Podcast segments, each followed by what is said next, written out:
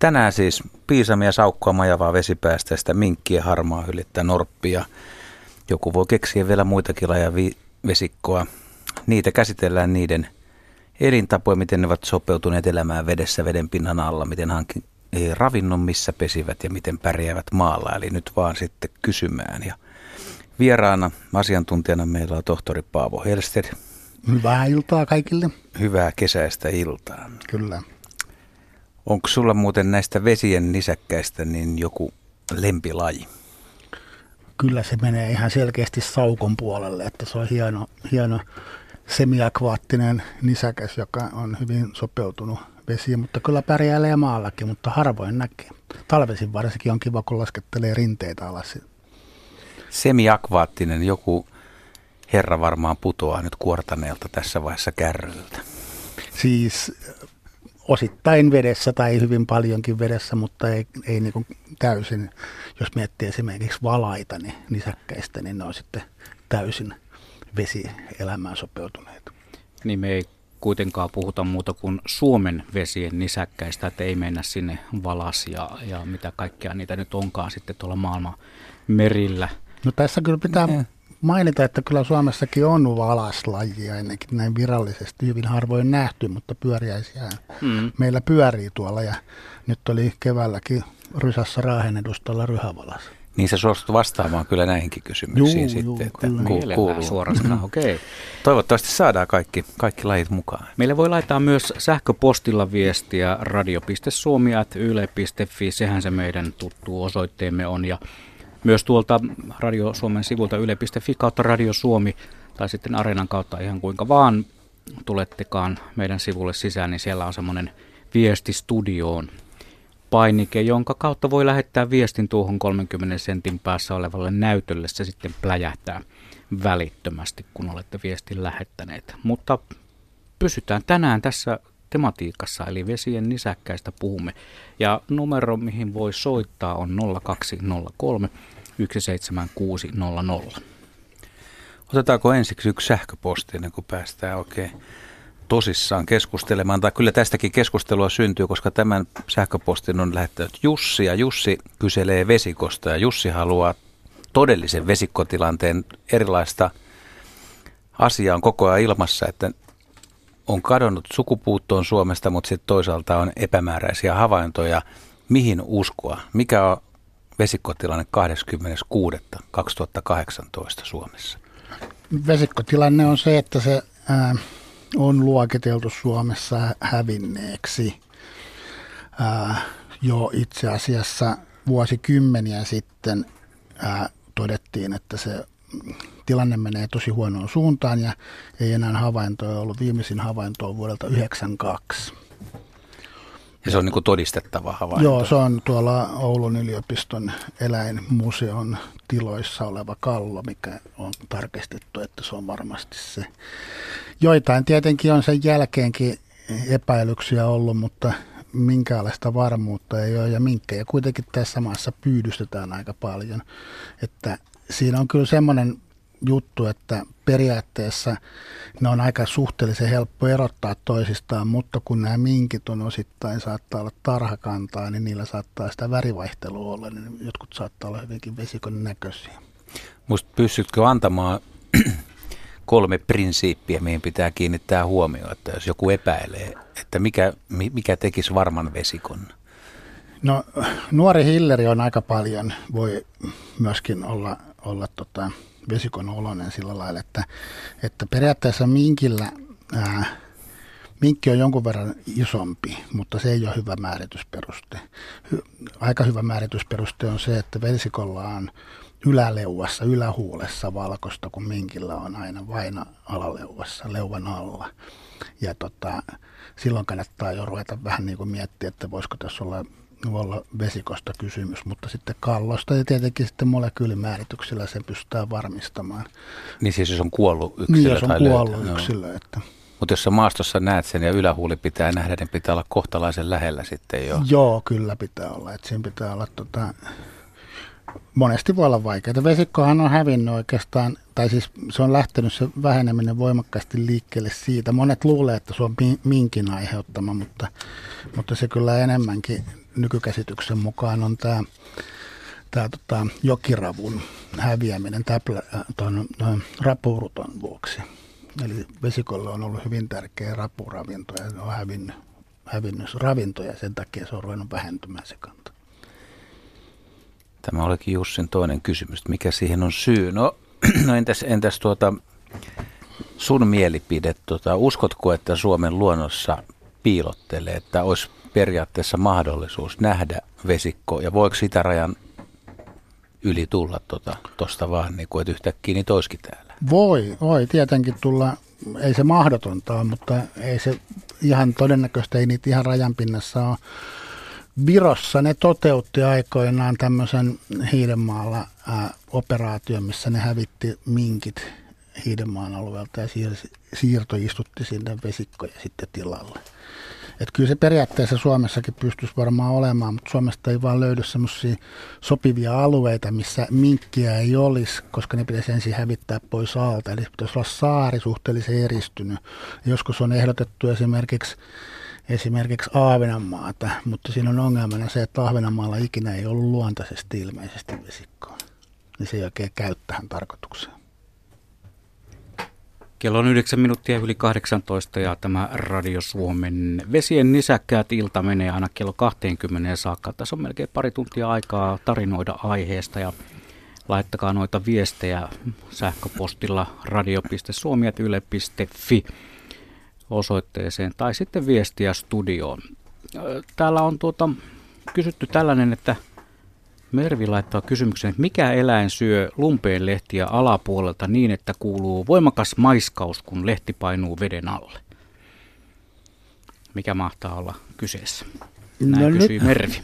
No nyt tuli paha, paha kysymys. On, onko se nyt varmasti nisäkäs ensinnäkin, että voisi olla kuitenkin mennä tuonne johonkin muun ryhmän puolelle lintuja tai kaloja, mutta tota, periaatteessa esimerkiksi ää, lumpeita syö varmastikin. Ää, piisami saattaa syödä, mutta ei se kyllä sieltä alapuolelta sitä syö, että kyllä sillä nenä on siellä pinnan yläpuolella silloin.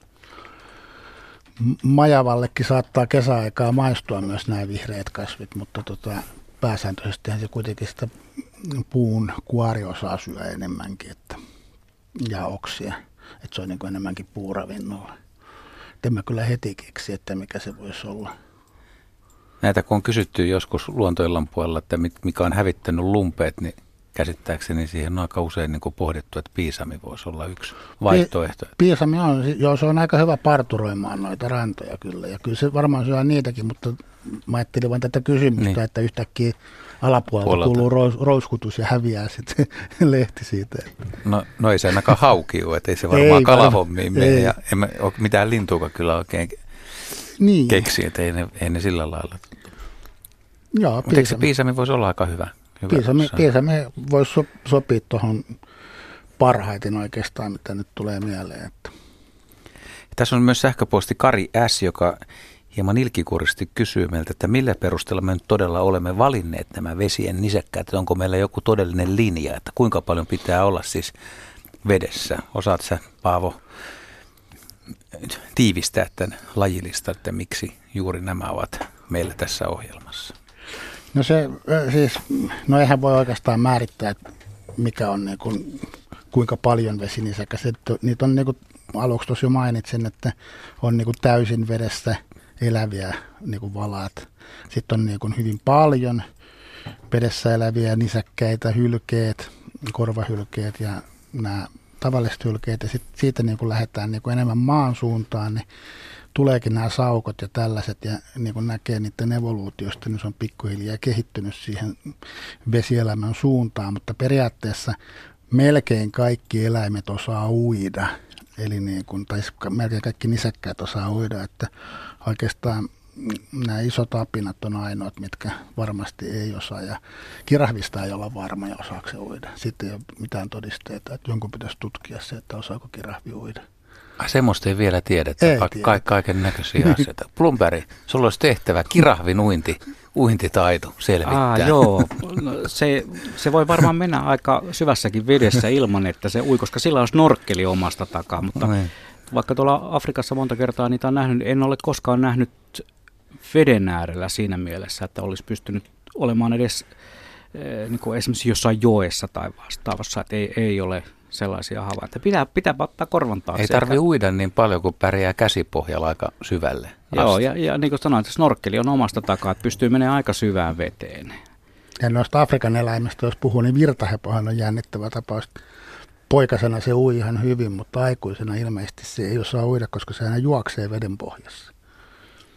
Joo, ja se on, se on nimenomaan siellä, nyt karataan vähän aiheesta. Ei se mitään, se on kuitenkin. Mutta joka tapauksessa se on just, kun veneellä vaikka liikkuu jossain jo, jokimaisemissa ja näkee virtahepoa, niin paikalliset oppaat hyvin tarkkaan sanovat, että, että ei mennä lähelle siinä kohtaa, missä niillä ylettää jalat pohjaan, koska silloin ne pystyy liikkumaan huomattavan mm. nopeasti. Mutta silloin kun ne on, ollaan tarpeeksi syvässä vedessä veneellä, niin ei ole mitään hätää. Mm. Se, on, se on vaarallinen eläin. Kyllä. Et niin kuin siinä mielessä toi, että mitkä on vesinisäkkäitä, niin se on vähän hankala, hankala määrittää tuolla, että kyllähän kesäaikaa hirvetkin hyvin paljon on rantavesissä, ja, mutta ei se kuitenkaan sitä pidetä niin kuin vesinisäkkäänä. Että.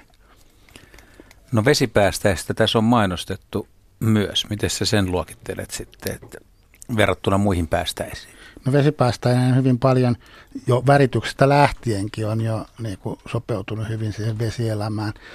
Sukeltaa hyvin, sillä on hyvin ilmatiivis turkkeli, se kelluttaa myöskin, mutta siis niin kuin tämä väritys, eli täysin valkoinen tai kermanvalkoinen alapuoli ja hyvin tumma yläpuoli, niin estää sekä alapuolelta tulien petokalojen, haukea sun muiden näkemästä sitä niin helposti, koska se on valkoinen taivasta vasten. Ja sitten taas yläpuolelta lokit ja muut linnut ei näe sitä niin helposti, kun se on tumma, tummaa vettä vasten. Että se värityskin on jo hyvin niin kuin kuvastaa tätä sopeutumasta. Sen lisäksi vesipäästäisellä on uima sukaset hännäntyvässä ja takajaloissa, mitkä niin kuin auttaa sitä uimaa hyvin paljon. Tuo värihomma on aika mielenkiintoinen siinä suhteessa, kun ajattelee, että siis on kalojakin, joilla niin kuin ihan silakasta lähtien, joilla on tumma selkä ja vaalea vatsa, mm. joka, joka aiheuttaa sen, että niitä on vaikea havaita alhaalta ylöspäin ja ylhäältä alaspäin. Mutta mm. sitten myös, myös linnuilla on, siis noin ruokkilinnut, niin niillä on myös tumma selkä ja vaalea vatsa. Ja nyt vielä niin kuin nisäkäskin tuohon mukaan, että se on mm. luonnon kirjossa niin aika laajalti suojaväri, vaikka ei uskoisi. Niin, kyllä. Näin, nyt meidän puhelinliikennekin toimii 020317600 numerossa. Otetaan vastaan puheluitanne, jotka liittyvät tähän aiheeseen, eli vedessä eläviin nisäkkäisiin. Välillä nämä niin sanotut tekniset apparaatit ovat vaste, vastentahtoisesti meidän kanssamme näissä lähetyksissä. Täällä tota, Artsi laittoi tällaisen viestin. Hän on yrittänyt kuvata otusta, joka on hänen mielestään musta, noin 12-16 senttimetriä pitkä, matala jalkainen, myyrän näköinen suluissa, elelee Nastolassa seestaan joen varrella. Otus majailee joen penkereessä ja lujahtaa, sujahtaa lähestyttäessä todella sukkelasti jokeen molskahtain. Otusta on todella vaikea nähdä kunnella olen sitä kameralinssin koittanut saada, mutta ei ole onnistunut. Artsi laittoi tällaisen viestin. 12-16 senttiä pitkä ja musta. Onko se hännän kanssa vai ilman häntä, että ei varmaan no, sanota siinä viestissä? Ei, ei ole. Mä luulen, että artsi tarkoittaa niin kuin ilman häntää. Tämä on no, mun vapaa tulkinta. No se kuulostaa kyllä semmoiselta vesimyyrältä voisi mennä siihen kategoriaan. Eli se on hyvin tumma. Vesimyyrät on usein aika tummia ja se on semmoinen selkeästi rottaa pienempi, mutta selkeästi näitä muita myyriä isompi, että, että, että 16, 16 senttiä. 12-16 senttiä artsin määrittely. No se voisi olla pieni vesimyyrä, kyllä. Että jos mm. oikeastaan näe sitten nämä muut myyrät on paljon pienempiä sitten, että ei ole noin isoja. Että mä sanoisin, että vesimyyrä. No mitä sanot vinkiksi Artsille, että kuinka hän saisi kuvan tuosta vesimyyrästä, oletetusta vesimyyrästä? Laittaa syötin ja sitten rupeaa väijymään sitä. Ja syötiksen sopisi vesimyyrällä loistavasti esimerkiksi peruna tai omena. On erittäin mielellään tulee niille. Siihen rannalle, rannalle jotenkin hyvin vai? Niin, hyvään paikkaan ja sitten jää vaan odottelemaan, että herra vesimyyrä tulee, jos rupeaa rouskuttaa. Se on tietenkin vähän luontokuvaajalle vähän hankala, jos on peruna selkeästi siinä. Niin Niin pitää Niin. kuvata sille, että se peruna ei näy, näy Niin. sieltä. Mutta tämähän on sitä. Niin, niin. Kyllä sille valokuvataan. Mutta onko se sitten sellainen otus myös, että se kulkee niin sanotusti samoja polkuja, että se on helppo löytää sieltä, ettei se vaan harhaile niin kuin jotkut kulkee omia polkujaan, eivätkä koskaan samoja jälkiä.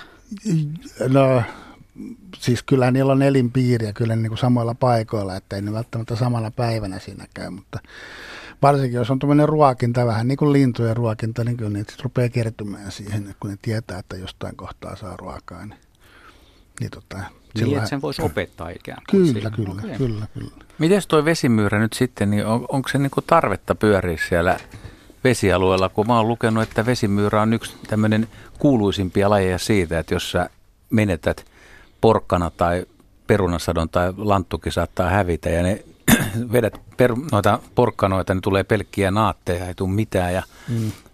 vesimyyrä on ilmeisesti käynyt vähän Joo, siis työmaalla. ve- vesimyyrän nimi on ehkä vähän hämäävä. Se mielellään kyllä sen vanhan nimihän oli ojamyyrä tai iso ojamyyrä. Eh, Vanhanaikaisissa kirjoissa voi löytyä sellaista. Ja totta, se kyllä mielellään on vesien äärellä, mutta se ei tarvii sitä. Sen ei tarvi olla mitenkään tekemissä veden kanssa. Eli se mielellään kesäaikaan tekee, tekee puutarhoihin ö, pesiä ja ne näkee niistä keoista, mitä se tekee. Ne on vähän samannäköisiä kuin maamyyrän keot, mutta kuitenkin erilaiset. Ne pystyy niin myöskin tunnistamaan, tunnistamaan. Ja vesimyyrä on aikamoinen puutarhatuholainen, eli on tämmöisiä tarinoita tosiaankin, että perunapellon sato on kerätty yhteen nurkkaan sinne. Vesimyyrä on mennyt siellä maan alla käytävissä ja kerännyt kaikki perunat. Tai sitten esimerkiksi omenapuun juuret kaikki syönyt, kun nostat omenapuusta ilmaan, niin se nousee siitä kevyesti, vaikka juuret on syöty siellä. Onko se usein nimenomaan vesimyyrä? Se on nimenomaan vesimyyrä, joka näitä juuria syö sieltä maan alta. Ja lisit, jos niin puhutaan näistä muista myyristä, niin ne syö usein sieltä tyvestä, sieltä ruohikon seasta piilossa. Et ne harvemmin menee sinne niin oikein kunnolla maan alle, mutta vesimyyrä on se puutarhatuholainen kyllä, mikä on kaikkein suurin. Ja, mutta tosiaankin kun ne tekee niitä kekoja, ja se keot ei kerro vielä sitä, että mi- mistä lajista on kysymys, koska se voi olla myöskin rauhoitettu maanmyyrä, joka on päinvastoin puutarhalle hyvin, hyvin hyvä, Kontiainen. hyvä, hyvä otus. Niin. Ja tota, maanmyyrän keossa on reikä keskellä, vesimyyrän keossa ei ole. Mulla on muuten muutama vuosi sitten niin yksi päärynäpuu tuossa Lauttasaaressa, niin oli vähän huonossa kunnossa ja sitten mä, se oli vähän vinossakin ja mä otin siitä rungosta kiinni. Ei tarvitse tosiaan paljon nypätä. Se runko, se, se tosiaan niin kuin nousi sieltä ilmaa kokonaan. Ja, Paljastui nyt tämäkin salaisuus. Kyllä arvelinkin, että se on vesimyyrä, mutta se, se niin voi käydä. Pakko kysyä tähän kohtaan semmoinen vähän ohimenevä kysymys, että ku, kumpi myyrä se on se, se kuuluisa myyrä, se animaatiohahmo Krtek? Onko se, se on, vesimyyrä se vai? on tämä kontiainen, eli maanmyyrä, Maanmyyrä. joka ei ole edes myyrä. Niin. Nehän, Hyvä. nehän on, tota, on, kuuluu ihan eri niin kuin, äh, luok, siis eri, eri niin kuin taksoniin verrattuna näihin. Nämä on jyrsijöitä nämä muut myyrät, mutta se on hyönteissyöjä niin kuin enemmänkin sukua siileille ja, ja, ja, ja tota, päästäisille ja miksei lepakoillekin. Mutta kyllä maamyyrää sen verran pitää kunnioittaa, että kyllä se ehdottomasti niin kuin ansaitsee yhden Suomen sympaattisimman Kyllä, eläimen kyllä. tittelin. Se on ihan, ihan Kyllä, huippukaveri. kyllä. Ja tuosta nime, tosiaankin Juha mainitsi tuossa, että kontiaiseksi sitä on ehdotettu, mutta en tiedä. Syy on siinä se, että se ei ole myyrä, mutta sitten ei se kyllä ole lintukaan, kun se olisi tiainen. Kontiainen. Niin, Joo. joo. Krtek Kontiainen. Selvä juttu. Me otetaan muuten lähetykseen mukaan Kosti Karvialta. Terve. Morjes. Mitäs Kosti? Sitten maja, majava hommasta, kuten viime viikolla oli sitä majavaata, kun oli siellä yöllä seikkailussa siellä tiellä. Niin. Niin tota, meillä on tässä tapaus, kun tuli kuivalla kankalla vastaan asfalttitiellä, niin keskellä päivää, kirkasta päivää. Ja Okei. suunta oli ihan oikea, kun tienpäätä tuli hetken matkaa, niin oli järvi vastas. Ja vettä myödet tuli. Vetehen päin tuli. Oliko siinä samanlaista tuollaista päällekäyvää meininkiä, mitä Ei, tuossa Juhan, ei, Juhan tapauksessa oli, ei, Kaima Juhan? Ei, se, mä en ole ollut itse paikalla äh, tilanteessa, mutta niin, tota, se tuli soda-autoa vastaan ja sitten ne hommas sinne ja saatiin kuviakin kyllä siitä, niin tota, että kyllä ne, kyllä ne liikkuu vähän kuinka sattuu, kun ne sen pään ottaa. Joo. Niin, niin. Että kyllä ne, tämä on nyt semmoista seutua, että tämä on nyt aika paljon majavaa sitten, että oikein riesaksi saakka. Joo, siis, joo, kyllä ne siis jonkun verran kulkee mailla ja niitä on tapauksia. Itsekin olen nähnyt auton alle jääneen majavan, eli kyllä niitä jonkun verran kulkee mailla. Ne yleensä on lähtenyt vaeltaa ja ne saattaa jotenkin kannasten yli siirtyä toisiin vesistöihin. Pääsääntöisesti hän liikkuu vesiä pitkin, mutta myöskin mailla, mailla menevät. Kyllä. Että semmoinen vain.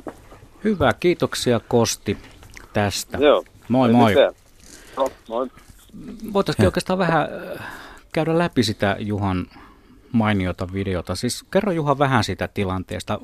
Varmasti paljon radion kuuntelijoita, jotka eivät vielä tiedä, mistä on kysymys. Törmäsit siis Kuusamossa aamuyöllä majavaan. Ja mitä sitten tapahtui? Mikä oli se Joo, tilanne? Se oli tasan viikko sitten, niin kello kolme aamulla Rukan länsipuolella polkupyörällä matkalla pohjoiseen ja oli, oli pitkä, pitkä hiekkatie ja mä katsoin siellä hiekkatien reunassa ojassa, niin liikkui joku tumma olio ja mä katsoin kiikareille eka, että, että onko se teeri tai metso ja fillaroin lähemmäksi. Mä olin siis fillarilla äänittämässä lintuja ja liikuin ja sitten teit, se on joku nisäkäs varmaan, että onko se supikoira ja fillaroin vielä lähemmäksi ja siellä se meni matalalla ja ajattelin, että, että eikö se on ahma.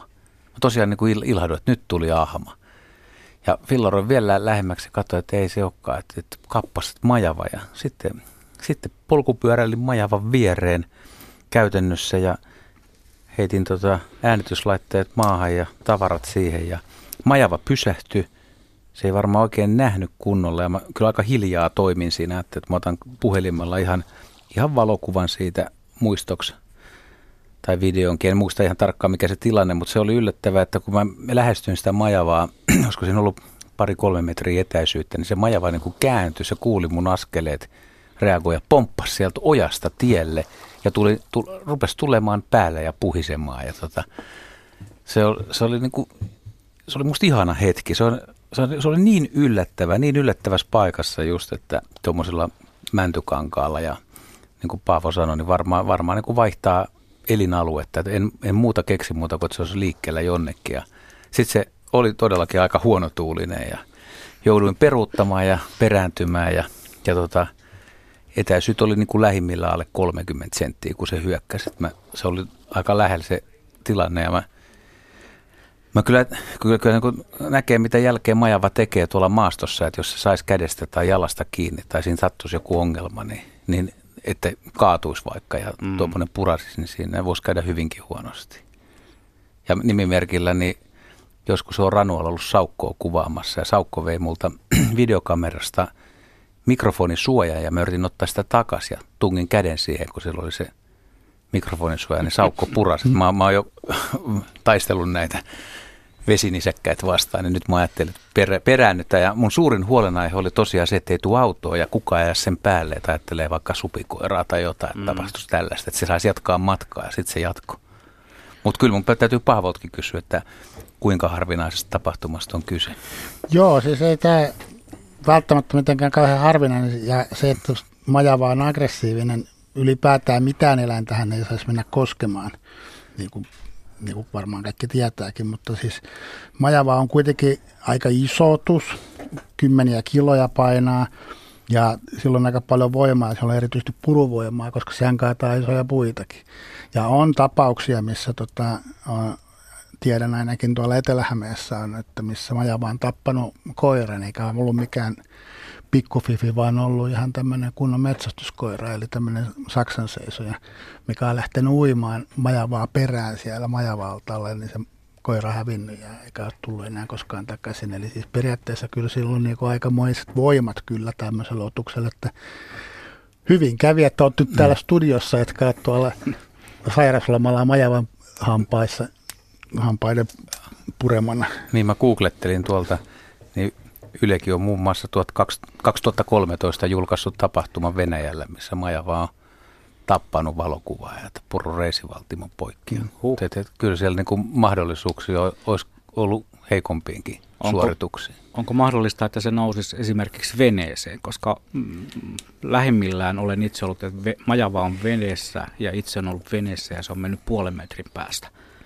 Ei, ei ne kyllä veneisiin tule, että siis silloinhan se on omassa valtakunnassa ja silloin se on Mm. aika turvallisin mielin, että silloinhan se on aika epävarma, kun se on mailla, koska se mm. ei niinku ole niinku omassa Mm. turvallisessa elinpiirissä. Sen takia se tekee niitä patojakin, että se pystyy liikkumaan siellä, koska esimerkiksi Pohjois-Amerikassa niin joillain alueilla se voi olla jopa suden pääravinto. Aina kun ne tulee maille, niin ne on aika uhkaavassa tilanteessa. Eli mm. ei ne kyllä tule veneisiin ja näin. Ja muutenkaan niin ei sitä välttämättä tarvitse ruveta niin kuin monia muitakaan eläimiä, tarvitse niihin kauheasti ruveta pelkäämään, mutta se on niin kuin totta, että jos tulee tämmöinen tilanne kuin Juhalle, niin kyllä siitä kannattaa enemmänkin väistyä, kun yrittää mennä silittää vaikka. Ehdottomasti. Ja mä to- toivon, että tämä, niin kuin, tämä tapahtuma, tämä on, tämä on hieno tapahtuma, niin tämä ei aiheuta ihmisissä pelkoa, että vaan kunnioitusta majavaa kohtaan. Että jos käyttäytyy majava vähän aggressiivisemmin, niin ihminen perääntyy se on sillä sipuli. Ja tämä videohan löytyy siis Yle Luonto Facebookista, uutisten Facebookista. Sitten Juha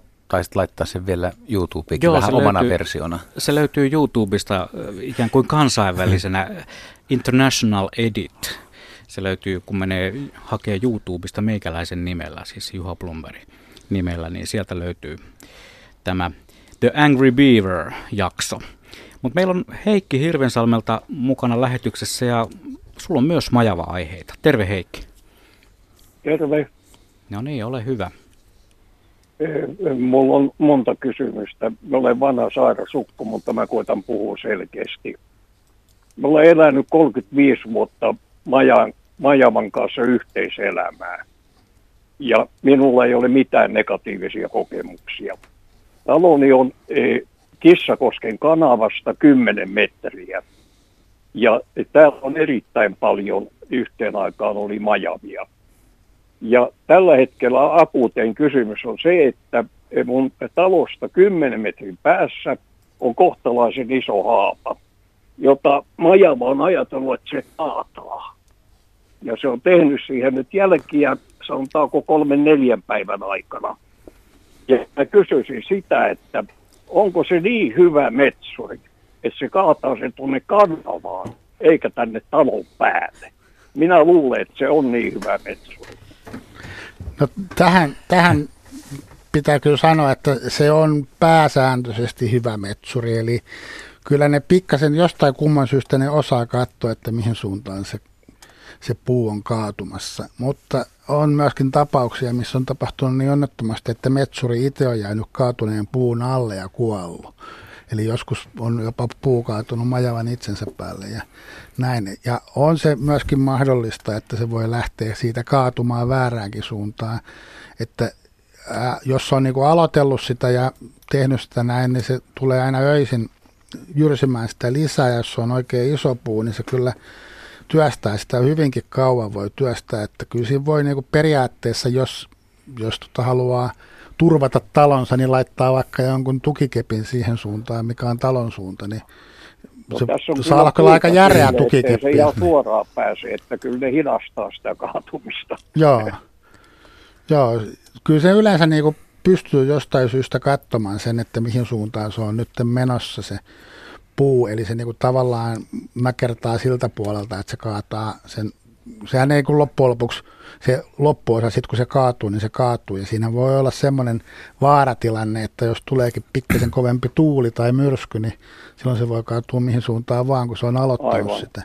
Eli jos siihen laittaa vähän tämmöistä tukea, mutta se kyllä saa olla aika, jos oikein iso puu, niin aika järeitä tukea saa olla kyllä, että se ei varmasti kaadu talon No ei suuntaan. tuo jättiläinen, täällä on paljon isompia, se on käynyt tältäkin tontilta siististi kaatamassa. Joo. Ja kaikki on mennyt kanavaan. Mm.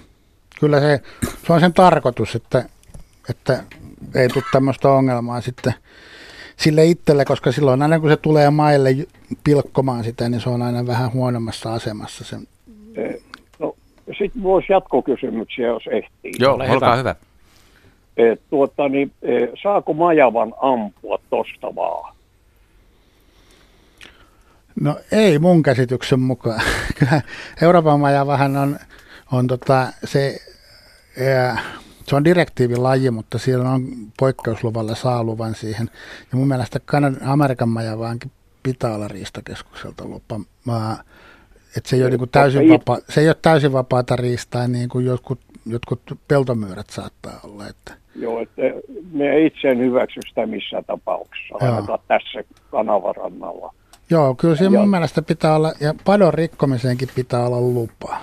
No täällä on kumpikin tehty, on ammuttu majavia ja on rikottu tuota, niin pesä, ei patua, mutta pesä. Joo. Hmm. No on aina ikäviä tapauksia, että tämmöiset. Mut kiva kuulla, että teillä on näin positiivinen suhtautuminen majavaa. Että... No ilman muuta, kun se on kaveri. Näin on, mm. se on. No, sitten vielä yksi kysymys. Mm. Onko tämmöisiä esimerkkejä, että majavat olisi aiheuttanut esimerkiksi Keski-Suomessa metsien tuhoja tekemällä patoja sillä tavalla, että vesi nousee metsiin ja metsä tuhoutuu, tai pellolle ja pelto tuhoutuu? No tällaisia pelkojahan ihmisillä on, on ja se on totta, että ne erityisesti Amerikan majava tekee patoja ja nostaa sitä vedenpintaa. Mutta ne usein on äh, Suomessa ainakin ollut sellaisilla paikoilla ne majava altaat, mitkä, missä se puusto ei ole mitenkään erityisen arvokasta ollut. Eli ne taloudelliset vahingot ei ole mitenkään niinku mittavia, kun ne kuitenkin syö lähinnä äh, lehtipuuta, niin ne välttää sellaisia paikkoja, missä on, mitkä on hyvin niin kuin kuusi- tai mäntyvaltaisia, mitkä on kuitenkin talouspuistojen tärkeimmät. Ja usein se on sitä rantaraaseikkoja sitten, mi- mihin se nostaa sen veden. Eli se kyllä nostaa sitä vedenpintaa ja voisi mennäkin jonkun verran puita, ää, mutta ei mitenkään niin kuin yltiöpäisesti aiheuta taloudellisia vahinkoja. Ja sit, sitten tästä en ole kyllä ihan varma, mutta mun käsityksen mukaan siitä voi kyllä saada jotain korvauksiakin. Niin, en, mä, mä en tuota, niin, en kannata, että ne saavat elää miten haluaa, koska tuota, niin, ei täällä ainakaan yhtään esimerkkiä, kun mä oon kysynyt. Ei kukaan tiedä, että olisi näin tapahtunut täällä. Mutta silti se asenne on siihen päin, että saattaa käydä niin. Joo, siis on se periaatteessa mahdollista, mutta moni muukin asia tässä maailmassa on mahdollista, mutta siis ne yleensä on ollut, ollut vähempiarvoisia ja eikö niihin voi puuttua sitten, jos semmoinen pato tulee, niin silloin puututaan?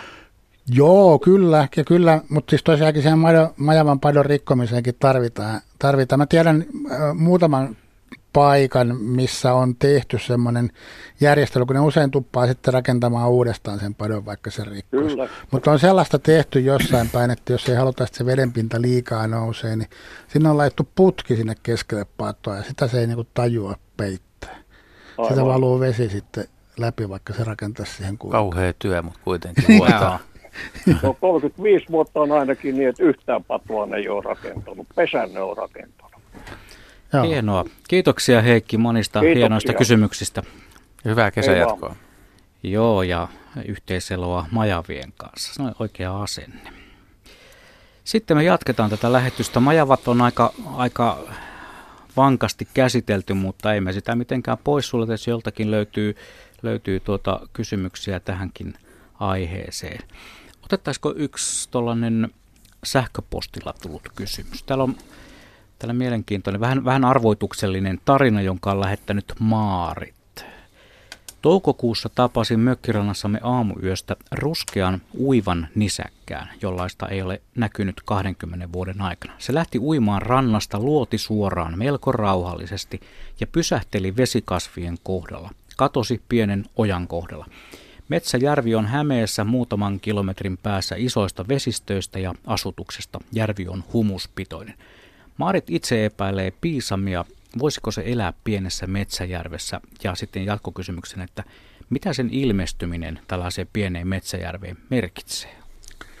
Kyllä, se voi hyvinkin olla piisami. Että piisami nykyään on, on ei ole, se, silloin kun se tuli aikoinaan Suomeen, niin se kanta kasvoi hyvin voimakkaasti sitten se pikkasen taantui ja se ei vielä lähtenyt niin sillä kunnolla nousua, että on erilaisia juttuja, mutta siis pieniin metsäjärviin meren pieniin metsä, äh, metsäsiin, merenlahtiinkin jopa tulee, että kyllä se niin kuin elelee hyvin laajalla skaalalla niin kuin erilaisia vesistöjä.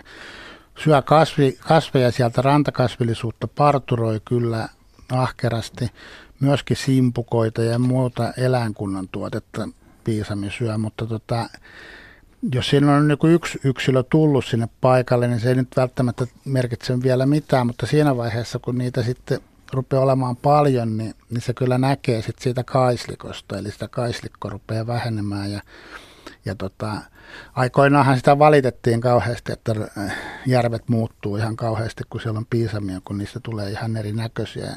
Mutta kyllä ne kasvaa sitten takaisin, kun se piisamin kanta taas lähtee alaspäin. Että piisamihan on myyrä, vaikka se on niin iso, niin se on ihan samanlainen myyrä kuin muutkin myyrät, eli se elää noin vuoden, joskus saattaa elää pikkasen pitempään, mutta, mutta tota, hyvin, hyvin voimakas tota, lisääntymiskyky sillä kyllä on. Eli periaatteessa joillekin paikoille he saattaa hyvinkin nopeasti, nopeasti tota, vankistaa kantaa.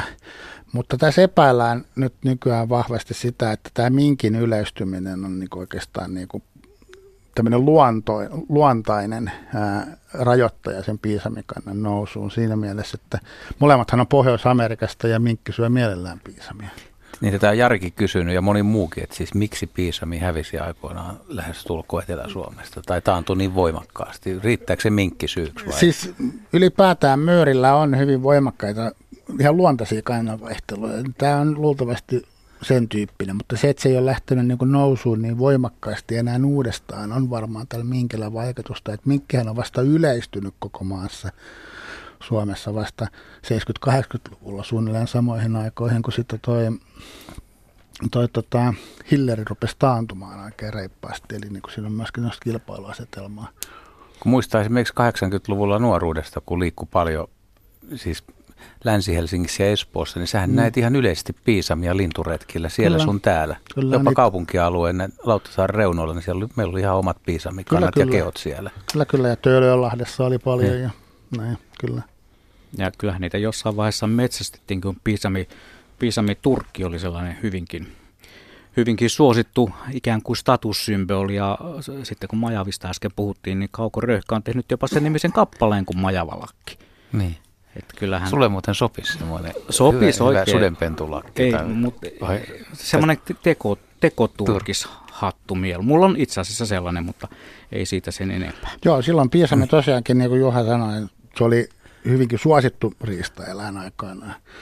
Mutta se väheneminen ja taantuminen ei varmaan johtunut siitä metsästyksestä, koska se kiinnostus sen metsästykseen lopahti ennen kuin se rupesi taantumaan. Mm. Tai se kanta rupesi laskemaan. Eli sitä kyllä pidetään niin ehkä semmoisena jopa ihan luontaisena kannanvaihteluna, mitä esiintyy myyrillä muutenkin ja Pohjois-Amerikassa myöskin piisamilla. Jostain mä luulen, että ne olisi syönyt niin kuin lammikoista ravinnon, että ne olisi joutunut no. vaihtamaan. Että kyllä, enti, kyllä, ihan mahdollista. Joo, ja vieräleuvat sanoo, että, että ne piisamin nahkat tukki noin pajatsot siinä vaiheessa, kun siirryttiin tuota, tuollaista vaihdantataloudesta kolikoihin, mutta mennään eteenpäin. Asian linjalla otetaan Reino Hartolasta mukaan lähetykseen. Terve Reino. Terve Reino. Oletko terve siellä? Vaan terve. No terve vaan terve. Joo, mulla oli sellainen tarina, tarina että tota Juvalla aikanaan, kun mä siellä asuin, niin niin mies kävi tekemässä halkoja Ojalten kanssa, koivuhalkoja, ja seuraavana päivänä lähti jatkamaan. Se oli neljän motin pino, niin kun se meni aamulla jatkamaan, niin siinä oli korvastin puut pystyssä ja halot oli laitettu taitavasti patoon. niin tota, uk- ukko ajatteli, että ei tähän, tähän joen penkkaan seuraavaa pinoa tehdäkään. Ja sitten toinen, toinen kysymys mulla olisi, että tota, minkkikö se nämä piisamit on tappanut, kun niitä ei ole näkynyt vuosikymmeniin. Ei siellä minun kotijärvenkään rannalla. Enkä missään, vaikka olen tätä Suomea kiertänyt pari miljoonaa kilometriä. Joo, tosiaan ei se, piisami ei ole hävinnyt kokonaan, että kyllä niitä on. Eihän se hävinnyt niin kaiketi on, mutta, mutta yllättävän vähimmin. Joo, ja siis kyllä sillä minkillä on, on tota, kyllä sillä minkillä on hyvin, hyvinkin vahva vaikutus, mitä luultavammin just siihen, että se ää, on niin kuin tavallaan tasaantunut se kanta. Ehkä jopa voi ajatella jossain mielessä luontaiselle tasolle, vaikka molemmat lajit onkin tuontitavaraa, mutta tota, Pohjois-Amerikasta. Niin, se oli minulle uusi asia. En muistanut olen. Mä tietysti kuullut sen, että, että, että piisami ei ole alkuperäisiä. Ei, ei, se on tosiaankin, se on, se on tullut Suomeen, Suomeen ensimmäiset on tullut oikeastaan luontaisesti Ruotsin puolelta jo 40-luvulla. Ja, Joo, joo. ja sitten myöhemmin on Suomenkin tarha, tarhoista niin päässyt karkuun ja muuta. Niin sitä tarhattiin oli yhteen kesy- aikaan.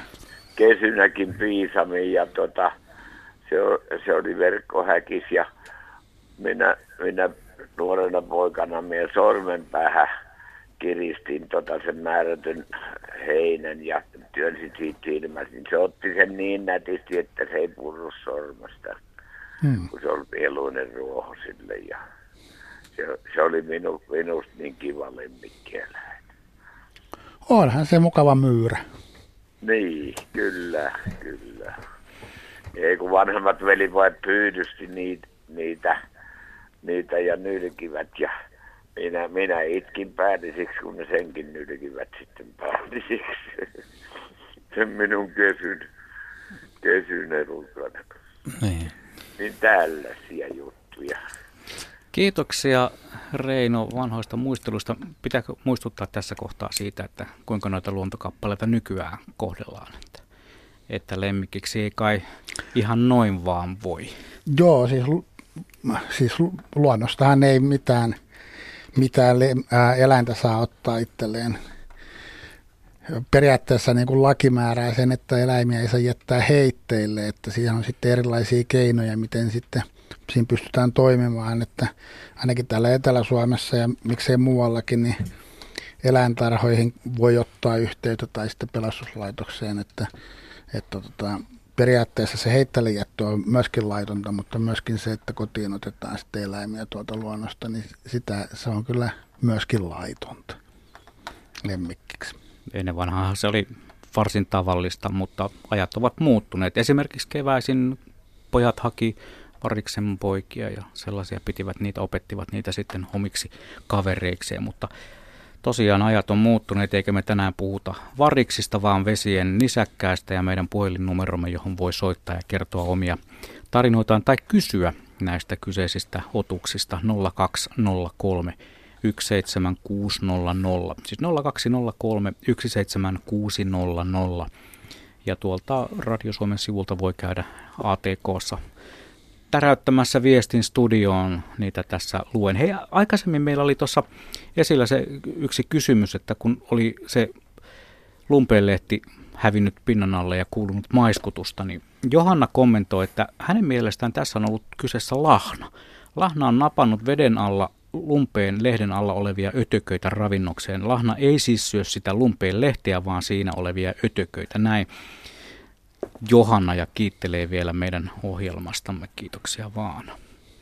Mitä sanoo herrat, asiantuntijaherrat tästä teoriasta? Ihan, ihan hyvä, hyvä teoria tuo. Mehän todettiin vain, että haukis ei ainakaan ole. Niin. Ja Lahnahan on se, sillähän on sellainen imusuu, että se, Kyllä. se on aikamoinen lurppa suorastaan, vaikka pieneltä näyttää silloin, kun se on kiinni, mutta se on aukeaa aika isoksi. Että voisin kuvitella, että sillä on imuvoimaa. Niin, ja Kyllä, se, ja, ja, joo, sano vaan. niin, että siis lahnan suuhan on hyvin erikoinen, siis sillä lailla, että kun, jos on saanut pyydystettyä lahna ja asianmukaisesti ensin, ensin tota, ruuaksi, kun valmistaa sen, niin on tappanut sen, niin voi kokeilla sitä suuta sillä lailla, että puristaa sitä, niin se tulee sellainen torvi oikeastaan, sellainen Mm. pitkä torvi siitä. Ja sitten kun tietää sen niin kuin ruoka, ruokavalioon, kun se syö esimerkiksi pienempiä jäyriäisiä tai hitusia tuolta pohjalta, niin siinä tulee aika paljon esimerkiksi mutaa mukana. Ja se, se tosiaan niin imee, imee sitä massaa ja sitten mä yh- yhdessä vaiheessa, kun mä valokuvasin kaloja akvaariossa, mä ihmettelin, että kun lahnan laittaa, niin kuin kyllä, kyllä tota, ruutanankin niin akvaarioon, niin se aika nopeasti samenee se vesi. Ja mä seurasin sitä, mit- miten se tapahtuu, niin sehän pulauttaa sieltä tämän, tämän niin kuin massan pois, mikä ei kelpaa mm. syötäväksi. Eli silloin on jonkunlainen suoratusjärjestelmä, että se niin kuin siivilöi siitä sen syötäväksi Suussa, kelpaavan, kyllä. Niin kuin pyörittelee suussaan ja sitten put, Niin, just se sylkäisee se. Sen. Joo, mulla on semmoisia valokuviakin, missä Okei. se ma- tulee se massa ulos sieltä, kun mä ihmettelin, että miten tämä on mahdollista. Näin, mutta tämä todellakin on siis vesien nisäkkäät-ilta, ei lahnailta, vaikka sellainenkin voitaisiin joskus tehdä.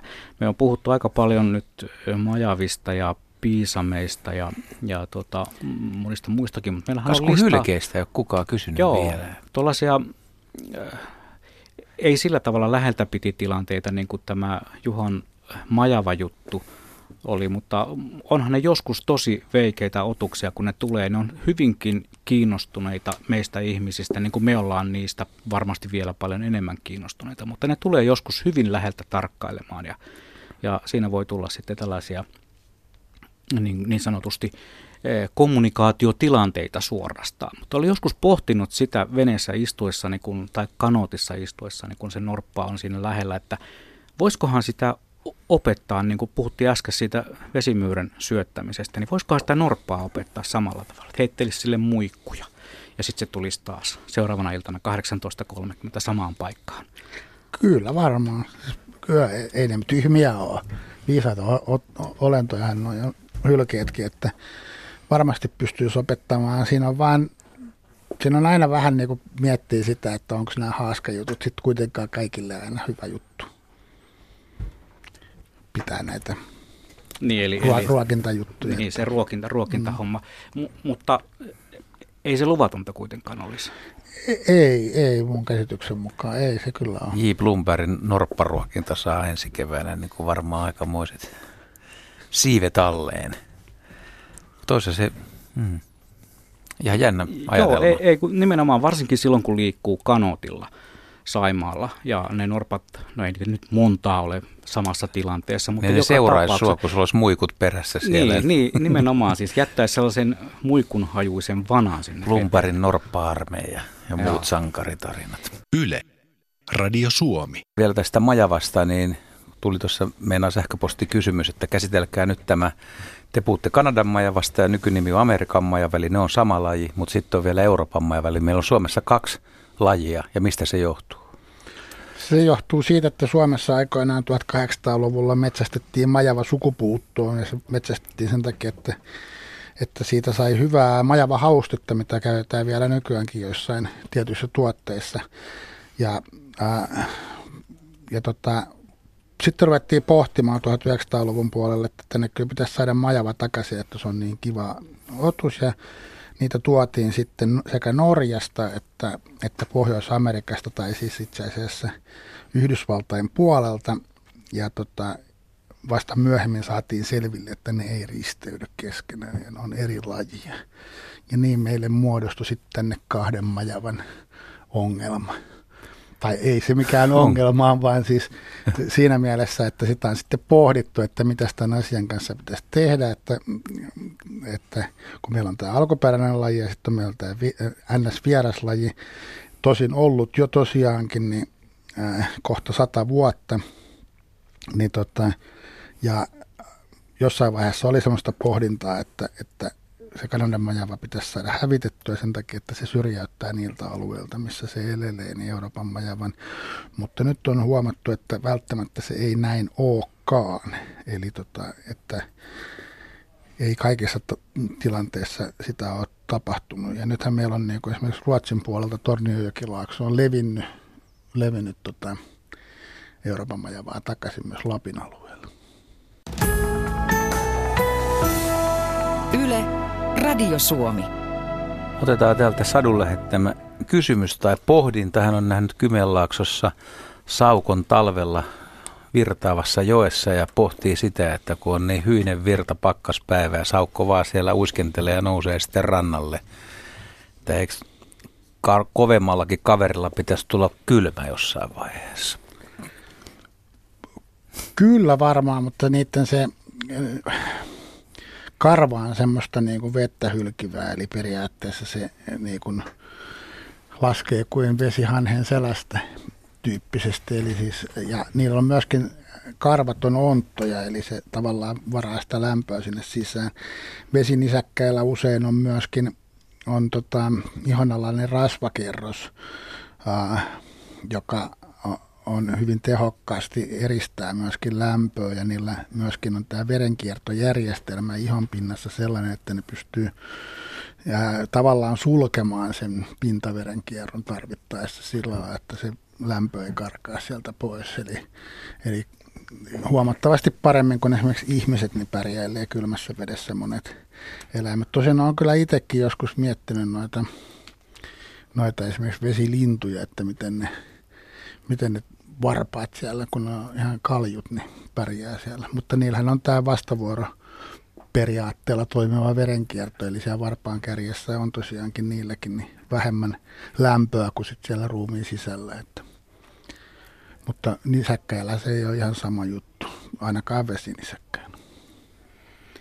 Näin, tämäkin asia tuli selväksi. Me varmaan moneen eläimeen vielä päästään tänään puuttumaan, mutta jotenkin tämä homma on nyt kiteytynyt majaviin. Meidän seuraava soittajamme on Pekka Juolasvedeltä. Ja eikös vaan ollutkin Pekka, että majaviin liittyy sinunkin viestisi? Joo, kyllä, kyllä liittyy. Ole hyvä, kerro, kysy. Mm. Oli semmoinen juttu, että tuo majavahan on niin todellinen hyötyeläin. Sehän putsaa me, näiden metsäojien ja sitten niin kosteikkojen ja suoalueiden vesiä, kun se patoo, niin se hidastaa sitä virtausta. Ja silloin alkaa sedimentit kaikki niin laskemaan pohjaa ja kirkas vesi menee ylös yli niin kuin tavallaan. Tämä on niin kuin luonnon biopuhdistamo. Että, tota, niin olen joskus nähnyt, kun tuolla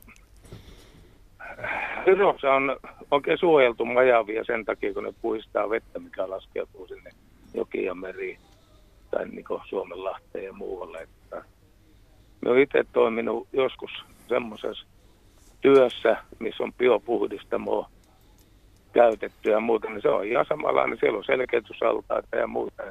Että veden virtausta vähennetään, niin silloin saadaan puhtaampaa vettä menemään yli padosta tai jostain. Mitäs tohtori Helsteen sanoo tästä?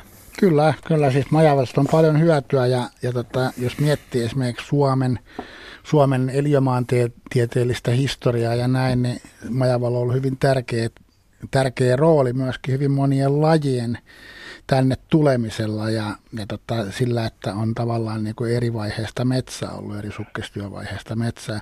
Ja ne on hyvin ravinteikka, että ne majavaltaiden pohjat siinä vaiheessa, kun pato tai se on hylätty allas ja se vesi laskee taas, niin siihen lähtee uusi kasvu tulemaan. Ja on joidenkin arvioiden mukaan arvioitu, että monet lajit, mitä Suomessa esiintyy, on saattanut nimenomaan majavan takia tullakin tänne sen takia, että on ollut semmoista tyypillistä elinpiiriä niille, missä ne pystyy hyvin elelemään. Ja, ja, ja kyllähän esimerkiksi vesilinnut, vesilinnut monesti tykkää myöskin näistä majavaltaista, eli mun käsityksen mukaan telkkien määräkin on paljon suurempi niillä alueilla, missä majavaltaita on tehty. Että. Ja diversiteettihän se lisää kyllä. Ja onhan tämä on ihan loistava ajatus sinällään se, että kyllähän se, se tota, sitä padosta yli tuleva vesi niin on sitä puhtaampaa ja kaikki ne, ne tota, sedimentit valuu sinne, sinne altaan pohjaan. Joo, minulla on se yksi esimerkki, saanko sanoa? No, ole hyvä. No Lappeenrannan, Lappeenrannassa tehtiin, olivat tehneet semmoisen jutun, että ne viranomaisvoimilla niin hajotti majavan pesään kosteeko yläpuolelta tai niin alapuolelta. Sitten huomattiin, että tuli paljon sanomista. Vesi nousi vähän liian ylös niin kuin siinä. Ja tota, siinä olisi ollut se teidän oikeasti se putki, mistä jo aikaisemmin kerroitte äsken tuossa olisi ollut kohdallaan, niin sitten hajotettiin se pesä ja pato ja sitten tietysti majavat hävisi siitä.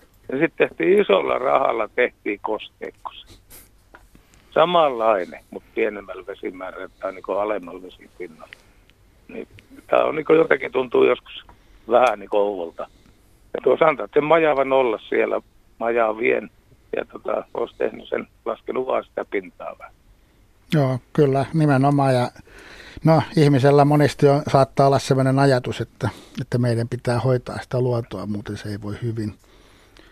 Eli me tehdään ne asiat, ei, ei muut saa tehdä niitä asioita. Mm, se on paremmin kontrollissa, kun se on ihmisen tekemä, vai?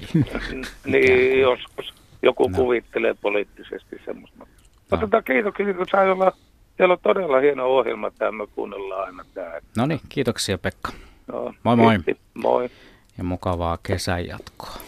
Käydään vielä läpi toi, nämä kaksi lajia, ja puhuttiin siitä tuossa hetki sitten, mutta siis se, että onko Itä-Suomessa, niin onko kaikki Kanadan majavia vai lähes kaikki, ja sitten Länsi-Suomessa, niin siellä se sekoittuu tämä Kanadan tai Amerikan majava ja Euroopan majava. No ne ei sekoitu siis niin kuin mainitsin. Ei sekoitu, mutta samalla tossa, alueella elää kuitenkin. Niin, mutta tuossa ennen uutisen just niin. sanoin, että ne ei risteydy.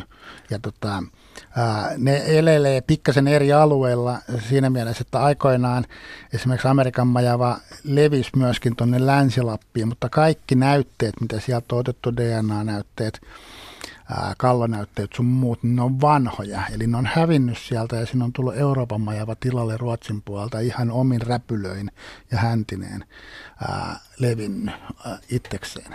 Ää, eli Länsi-Lapissa sitä on, sitten on, on pikkasen pohdintaa sitä, että olisiko muuallakin muun muassa Lemmenjoen seudulla Euroopan majavaa. Sitten on tämä Kokemäenjoen vesistöalue, missä on tota, Euroopan majavaa. Kaikki muut oikeastaan on sitten sitä Amerikan majavaa. Eli Itä-Suomessa sekin, joka, jonka kanssa Juha leikki siellä hiekkatiellä kello kolme aikaa yöllä, niin sekin oli kyllä sitä Amerikan majava. Mutta jos on tämmöinen epäselvä tilanne, niin niin ne voi yrittää erottaa toisistaan hyvin samannäköisiä ne on, mutta niillä on hännän muodossa ero, eli kaikki on varmaan lukenut Akuankkaa ja muita amerikkalaisia sarjakuvia, missä on majavan häntää käytetty tennismailana, niin tämä Amerikan majavan häntä on nimenomaan just tämmöinen tennismailan näköinen, kun sitten taas Euroopan majavan häntä on huomattavasti kapeampi ja pitke, pi, niin kuin pitkulaisemman oloinen, eli se hännän muoto on se, mistä, mihin kannattaa kiinnittää huomiota siinä kohtaa, kun näkee majavan. Tosin ei kannata liian läheltä mennä katsoa. Voi... Ettei käy niin kuin Laaksoselle. Niin. no. Joo, hyvä. Meillä on taas soittaja linjalla ja meille voi laittaa myös sähköpostia radio.suomi.yle.fi osoitteessa tai sitten tai sitten yle.fi kautta Radio Suomi. Sieltä löytyy sellainen viesti studioon lomake, jolla pääsee ehkä kaikista kätevimmin. Mutta Marianne Lieksasta on valinnut nuo maagiset puhelinnumerot. Jani on puhelimeen vastannut ja nyt olet lähetyksessä mukana. Terve Marianne. No terve, terve. Oliko sullakin tota, majava juttu? Joo, majavista oli tuossa puhetta ja sitten tuli mieleen semmoinen kysymys, kun täällä ajelen pitki Kainuun teitä, että tota, me tässä vuosituhannen alussa opiskelin Savonlinnassa – ja mä olin kolme vuotta siellä kesät ja talvet. Ja sitten tota, huvikseni sanoin, sanoin kaverille, kun menin sinne, että tota, mien lähde pois sieltä paikkakunnalta ennen kuin minä Norpan nähnyt. Tota, se on mun lupaus. Ja... No sitten me viime, viimeisenä kesänä oltiin kavereiden kanssa siellä mökillä ja sitten kävi niin, että me lähdettiin sitten sen kaverin kanssa, mulla oli kamera mukana var, kaiken varalta, kun me tiettiin, että siinä lähiseudulla oli norppia ja, tai ne paikalliset oli niitä nähnyt siellä. Ja sitten, tota, no sitten me jäätiin, lähdettiin soutelemaan ja kaveri sousi ja mulla oli kamera siinä hollilla ja yhtäkkiä kävikin niin, että siihen veden ympärille tuli semmoinen ruskea märkä pää ja kaksi silmää siinä näkyi ja, ja me heti, että no niin norppa tossa ja sitten tota, sen, se vähän aikaa siinä kier, kier, pyöri siinä meidän veneen ympärillä ja aina kun sen pää nousi pinnalle, niin me yritin ottaa kuvaa, eikä sitä tietenkään koskaan kuvaa saanut, kun se aina painui, painui sinne veden alle. Ja No sitten me kumminkin tehtiin se, se niin kuin johtopäätös, että koska siinä ei ollut lähellä majavan pesiä, eikä varsinaisesti niin kuin majavan tyyppistä ehkä se seutu, että semmoista niin kuin metsästä ja iso, iso järven selkä, että se ei niin kuin varsinaisesti, niin kuin mitä itse voisin kuvitella, että olisi majavan kotiseutua, niin, niin se, se ei ehkä siihen soveltunut, mutta me tultiin sinne mökille ja sitten hihkutettiin kaverille, että jes, me nähtiin norppa ja ne oli ihan niin, että no höpö, höpö, majava olette kumminkin nähnyt ja No sitten mulla on vaan 500 vuotta, että onko se voinut olla majava vai, tai että käyttäytyykö majava niin, että se pyöreskelee, että onko se niin utelias kuin mitä, mitä ainakin Norpasta sanotaan, että se olisi. Mitä olette mieltä? No siis, äh, jos on ollut hyvin lähellä, niin, niin tota, kyllä ne on aika helppo tunteet toisistaan. Eli Eli majava, majava on kyllä ihan selkeästi sellainen jyrsien näköinen, eli, eli tota, kun se ui, niin, niin se on aika syvällä ui kyllä, että se näkyy usein vain pää ehkä häntä välillä. Ää, ja, mutta norppa taas on hyvinkin, hyvinkin voi kuvailla, että on sellainen pallopää, eli niin kuin suhteellisen lyhyt kuono, mutta sillä on iso otsapenger, mutta se päämuoto on aika pallomainen kyllä. Ja se on niin kuin hyvin sileen tasainen, eli niin kuin, vähän niin kuin tuossa WWF-lokossa, niin se on semmoinen, semmoinen mm. ihan pallopää. Eli kyllä se niin kuin aika hyvin pystyy kyllä erottaa, että, mutta jos puhutaan Saimaan alueesta, niin kyllä sielläkin majavia on ja Saimaa tosiaankin Imatrankoski ja muualle ää, ei voi oikein patoa tehdä, niin ne, ne siellä päin tee niin, niin. patojakaan lainkaan. Niin, joo. Me punka, punkaharjoilla kyllä nähtiin majavia, että minä niin kuvittelin, että kyllä minä nyt sen tunnistan ja meidän mielestä se oli ihan selvä majava. Eikö, eikö tuota norppa? Ja tota, että norpaksi me se kyllä tunnistettiin, mutta sitten mulla tuli mieleen, että olisiko siinä ollut joku, että, että se olisi silti voinut niin sen käytöksen puolesta. Tai ajattelin, että voiko sen käytöksen puolesta sen pois sulkea sen norpan, mutta eikö no, majavan, mutta ilmeisesti. No, no siis mä voin kysyä semmoisen kysymyksen, että, mm. että oliko se niin paikallaan, kun se tuli kurkkaamaan siitä? Ähm, No ei, kyllä se siinä vähän pyöriskeli siinä niin veneen ympärillä. Mä aina käännettiin, soudeltiin siinä, niin se se niin kuin hetken aikaa, en mie muista enää kuinka kauan se siinä oli, mutta me aina, että hei tuossa sen pää on taas ja, ja tota, sitten käännettiin sinne veneettä ja, ja taas se niin kuin näkyy siinä, että ei se niin kuin noussut, noussut mihinkään eikä se niin kuin, siinä vaan näkyy sen pääosa oikeastaan. Niin norppa, ja sitten se hetken aikaa siinä oli ja sitten se lähti. Norppa on vähän niin kuin pystyssä siellä, että se niin kuin tulee, jos on niin kuin paikallaan, tulee katsomaan niin, aivan, siihen. Joo. Ja sitten majava kyllä yleensä liikkuu koko ajan kun se ui. Mm. JB, anna, anna tuomio. No en, en rupea tuomitsemaan tässä. Tämä on, se on eri ohjelma, jossa minä harrastan tuomarointia, mutta tuota, itsekin tuolla Saimalla paljon liikkuneena ja missä on sekä majavia että norppia. Että on ihan mahdollista nähdä ihan, ihan muutaman minuutin välein molemmatkin. Se on mahdollista, niin kyllä jos pitäisi veikata jollain tavalla. Harvemmin majava tulee pyörimään veneen ympärille. Se yleensä ilmoittaa olemassaolostaan läiskäyttämällä ja sitten uimalla yleensä veneestä poispäin. Mm. Norppa Joo. kyllä tulee katsomaan, se tulee kurkkaamaan, se saattaa, se, niin kuin Paavo juuri sanoi, että se nostaa pään sieltä ja kurkkaa, se on mm. niin kuin pystyssä, mutta voi myös uida silleen, että selkä näkyy pinnalla. Mulla on semmoinen kuva, missä ei näy mitään muuta kuin norpan vatsa ja sitten sen käpälä, kun se raaputtaa masua. Eli sekin on mahdollista, mutta, mutta se on kyllä niin kuin jo näkynä, ne on ihan eri, eri koko luokkaakin niin kuin otuksina. Että kyllä mä melkein sanoisin, että se on majava havainto. Ol, oliko tämä tota siis puruvedellä? Ei ollut. Pihlaja, pihlajavedellä varmaan. No ehkä pihlajaveteen. Niin. Voi että, kun en minä muista enää Savonlinnaa. Ku, kummalla, kummalla puolella Savonlinnaa, pohjoispuolella vai eteläpuolella? Jos ajattelet Olavi, Olavinlinnaa, niin lähdet, lähdettekö niin kuin Olavinlinnan kohdalta oikealle vai vasemmalle? Yläpuolella, yläpuolella on haukivesi. Mm. no ei sillä sinänsä mitään väriä. Varmaan Joo. aika samanlaiset vedet, Kun näin ja haukivesi. Kun mökki se oli, että siinä on norppia.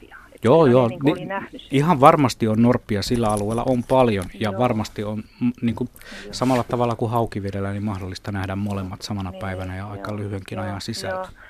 Se oli vaan sille aika utelias, että se niin kuin sen pää siinä niin kuin kävä, kävi, kävi aina veden pinnalla, että nyt se tuossa saa, se on pää ja aloin ottaa kuvaa ja se oli semmoinen märkä pyöreä pää, missä oli kaksi silmää, että ei no, me niin kuin... pyöreä, pyöreä pää, sitten se on norppa, no, sitten ei ole kahta no, sanaa. Norppa on, vaan muistikirjaa. Norppa, norppa on tullut, kun noin sanoit noin jykevästi, että pyöreä pää ja nappisilmät, niin norp... Miten otan, takaisin, otan takaisin tuon majava. Majava menee, niin, niin kuin tässä jo mainittiin aikaisemmin, se menee hyvin sinne pinnassa ja joskus ei näy oikeastaan muuta kuin ikään kuin vedessä sellainen vana. Pitää oikein Aa, tarkkaa, ei, tarkkaan katsoa. ihan selvästi pää näkyy. Joo. Pää oli niin kuin veden pinnalla. Joo. Sovitaan näin, että se oli Norppa, niin tulee hyvä mieli sinullekin. Se ma- Vuosik- vuosikymmenten vai kuinka pitkään pit, pit, pit, pit, pitkän ajan odotus tämä nyt sitten olikaan. Mutta. Majavan pää on vähän semmoinen niin kulmikkaampi ja to, tosiaankin niin, äh, niin Norpallahan on esimerkiksi halliinkin nähden, harmaahylkeeseen nähden ja majavaan nähden, niin selkeästi niin kuin ihmismäisemmät kasvot, kun silloin ne silmät niin kuin samaan suuntaan katsoo. Mm. Hyvä. No niin, sovitaanko no. asia Norpaksi nyt, Maria? Sovitaan vaikka näin. Selvä. Hyvä, kiitoksia. Kiitoksia sulle soitosta ja no niin. mukavaa kesää. Moi moi. Joo, sama, hei. 38 minuuttia ja 52 sekuntia on meillä tätä lähetysaikaa jäljellä.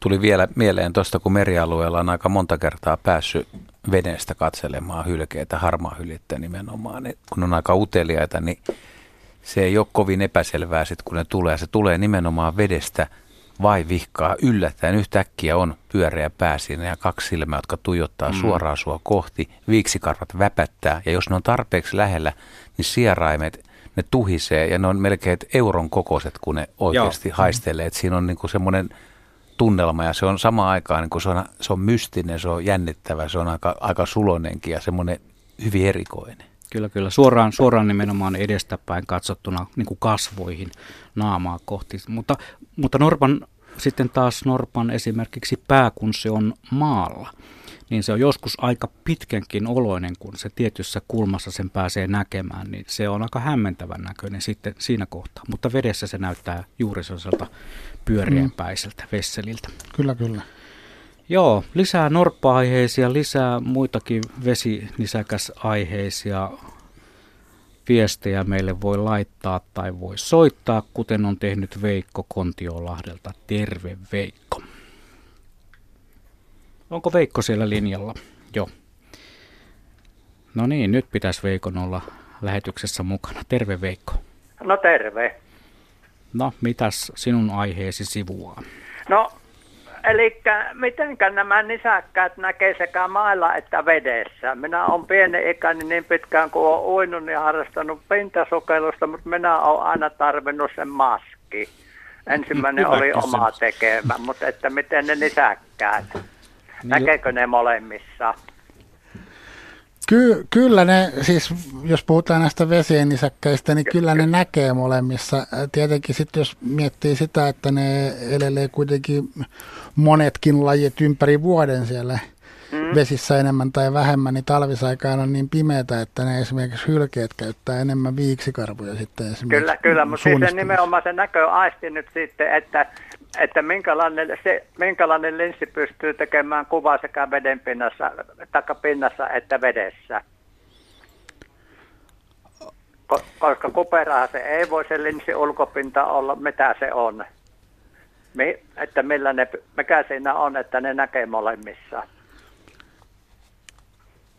Niin, että miten joku saukkokin, kun se sukeltaa tai, tai, niin. tai, tai toi, niin miten se, se niin, näkeekö kyllä, se veden kyllä. alla periaatteessa suhteessa paremmin kuin Näke. maan pinnalla. Joo, kyllä. Siis näillä vesinisäkkeillä on nimenomaan se näkökyky on parempi siellä Joo, oh. veden puolella. Ja jos miettii sitä, että, että kyllähän niin kuin nämä isotkin vesinisäkkäät, mitkä elelee kokonaan vedessä, niin nekin näkee siellä. Niin... No se on totta kai, kun ne pelkästään vedessä elää, niin eihän niitä tarvitse nähdä kuin siellä, mutta sitten nämä nämä nyt, mitkä maalla liikkuu ja vedessä kalasta, niin mitenkä niillä nyt sitten tuossa, että onko se linssi ulkopinta tasainen vai suora? No nyt tuohon siis ihan suoraan en uskalla vastata, että pitäisi Joo, tarkistaa tämä asia niin kuin ihan anatomisesti, että minkä mm-hmm. näköinen se on. No, Mut... tässä justiinsa kiinnostaa, koska itse ei pärjää veden alla ilman maskia. Sitten mm. sanotaan, että se näkeminen on mitä puuttujaa. Joo, mutta kyllä nämä vesinisäkkäät nimenomaan on sopeutunut näkee paremmin siellä vedessä, että sitten ne on niin vähän heikommilla kantimilla maalla. Että.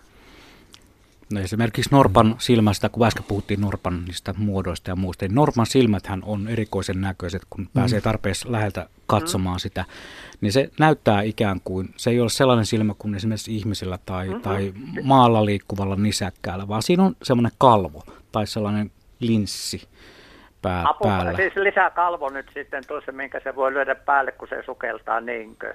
Mm, en, ei en, se lyö en päälle usko. sitä, että se on niinku koko aika siinä, Aha, että sen joo. takia niiden niinku maalla näkeminen onkin sitten vähän sumeampaa. Joo, joo, kyllä, kyllä, kyllä, kyllä, kyllä. Mutta kyllä ne tuntuu hyvin näkevän ihmisenkin kyllä, siellä sitä, sitä minä epäilekään, etteikö ne näin, mutta että miten, miten se on fysikaalisesti mahdollista.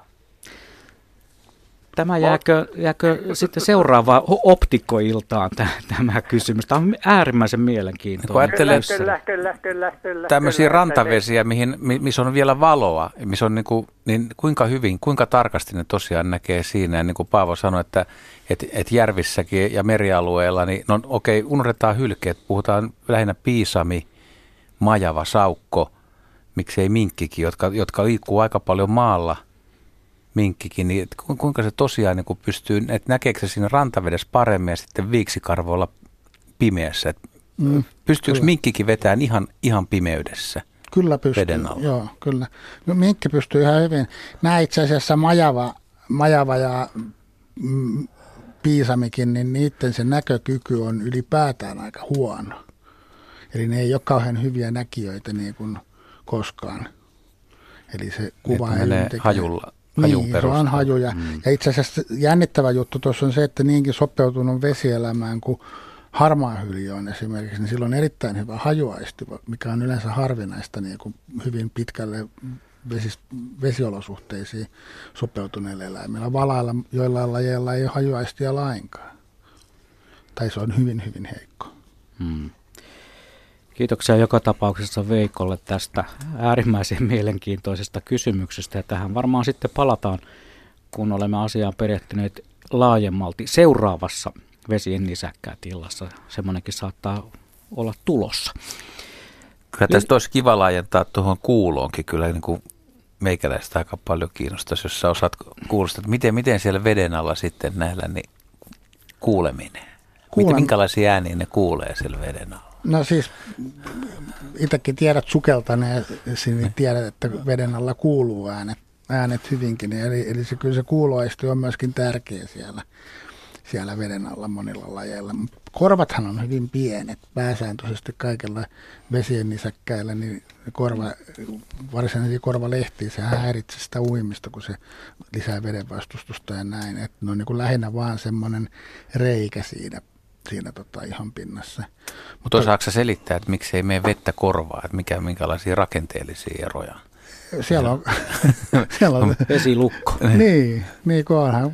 Eihän meilläkään me No toisille menee Joo. kyllä tuo sukeltaminen välillä on aika, aika inhottavaa. Että tuntuu, että korvat mm. lukkiutuu, vaikut saa kyytiä mm. ja menee tärykalvoon vasten, niin tulee painetta päähän. Mutta, mutta nisäkkäillähän, vedesillä vielä nisäkkäillä ei voi tällaista olla, koska kai sen sukeltamisen pitää olla ihan niin kuin normaali toimintaa, että se ei ole niin kuin yhtään joo, hankala. Ja, joo, ja esimerkiksi sieräimethän esimerkiksi hylkeet sulkee sukeltaessa, että ei ne haista siellä veden alla, että mm. se on veden päällä sitten tämä, se aistimaailma niillä. Mutta kuulo on hyvä ja nehän niinku sit niinku kuulee esimerkiksi myöskin, myöskin sit niinku, sehän on se, millä ne niinku saalistaa pääsääntöisesti siellä, koska ne viiks, viiksellä ne niinku suunnistaa lähisuunnistusta siellä niinku veden alla, mutta siis niinku se kuulo on kuitenkin se pääaisti siellä oikeastaan monissa tapauksissa.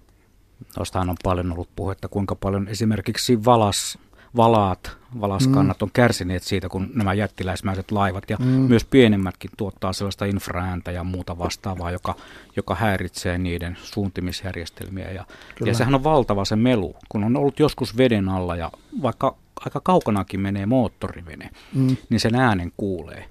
Mutta sitten puhutaan ihan eri mittaluokan, kun siellä valtavat monimetriset ropelit vispaa vettä isoissa laivoissa, tankkereissa ja vastaavissa, niin se melu on infernaalinen ja, ja sellaisilla taajuusalueilla, jota me ei kuulla. Joo, nimenomaan. Ja monet vesinisäkkäät nimenomaan kuulee paljon laajemmalla skaalalla kuin me, esimerkiksi vanhat tropiikin apinat. Mutta esimerkiksi hylkeet, kun sä oot merellä ja sä meet moottoriveneellä hiljaa, niin joskus tuntuu, että ne ei kuitenkaan niin pelkää sitä moottorin ääntä. Onko ne tottunut siihen tai ne tietysti jos se on varmaan ihan lähellä, niin se on liian voimakasta. Se, ei ole, se voi olla vähän epämiellyttävää, mutta ne tuntuu, että ne ei jotenkin suhtaudu siihen juuri mitenkään. Mutta voi, mulla on väärä tulkintakin kyllä. Mutta. No kyllä varmasti on tottumista. Kuitenkin Itämerelläkin on niin paljon sitä liikennettä, että se olisi vähän mahdotonta olla tottumatta siihen. Ei semmoista lajia olisi olemassa, jos se niin kuin stressaantu siitä niin, kuin li, niin paljon, että, ei sitä, että se ei pysty olemaan. Joka kyllä sitten saattaa myöskin pit, pitkässä juoksussa niin kuin vaikuttaa siihen kantaan, eli tavallaan ne kaikkein herkimmät yksilöt, niin niin tota, karsiutuu populaatiosta ja tavallaan niiden ne geenit ei jatku seuraavaan. Eli tavallaan se kanta koko aika tulee enemmän ja enemmän kestäväksi tämmöiselle mölylle. Että voi olla, että sitten sit tulee muita haittapuolia esimerkiksi kuuloherkkyyteen tai johonkin muuhun vastaavaan. Selvä havainto itsellä on tästä esimerkiksi tahti perämoottorilla, kun ajaa, kun se pröpröttää siellä, pakokaasut tulee siitä potkuri akseli tai navan läpi ja sitten kun ajaa, niin silloin selvästi huomaa sen, että siihen reagoidaan paljon enemmän. Mutta sitten kun ajaa sähkömoottorilla, hmm. kun se tuottaa vaan semmoisen pienen sirinän siellä veden alla, niin se on ihan, toinen, ihan toisenlainen ääni. Ja niihin ei välttämättä ole vielä tottuneet, koska se on aika lyhyen aikaa ollut niin sanotusti ihmisen repertuarissa nämä sähköiset liikuntavälineet. Mm. Meillä on muuten tosiaan lähetysaikaa vielä mukavasti jäljellä. Meille voi soittaa ja meille voi lähettää viestejä. Täällä on Saukosta muun muassa kysymys tällainen on Reima laittanut, että hei kysyisin, voiko saukko eksyä kuivalle maalle? Meillä on kesämökki Luvialla, istuttiin terassilla ja katsoimme, kun pihalle oli tulossa outo vieras. Miniämme oli sitä mieltä, että se olisi ollut saukko ja lähimmälle järvelle on matkaa mökiltä kolme kilometriä. Lieneekö mahdollista? On mahdollista. Ei kolme kilometriä saukolle ja saukon kokoiselle eläimelle on mikään mahdoton. Se on kuitenkin ihan hyvin kulkee maalla, vaikka onkin ruumiin rakenteeltaan ja monilta ominaisuuksilta so, sopeutunut paremmin vesielämään, mutta kyllä ne vaihtaa vesistöä myöskin ihan sujuvasti useita kilometrejä, jopa kymmeniä kilometrejä. Ja myöskin talviaikaan liikkuu. liikkuu. Että kyllä tämä on ihan mahdollinen havainto kyllä, että on ollut saukko.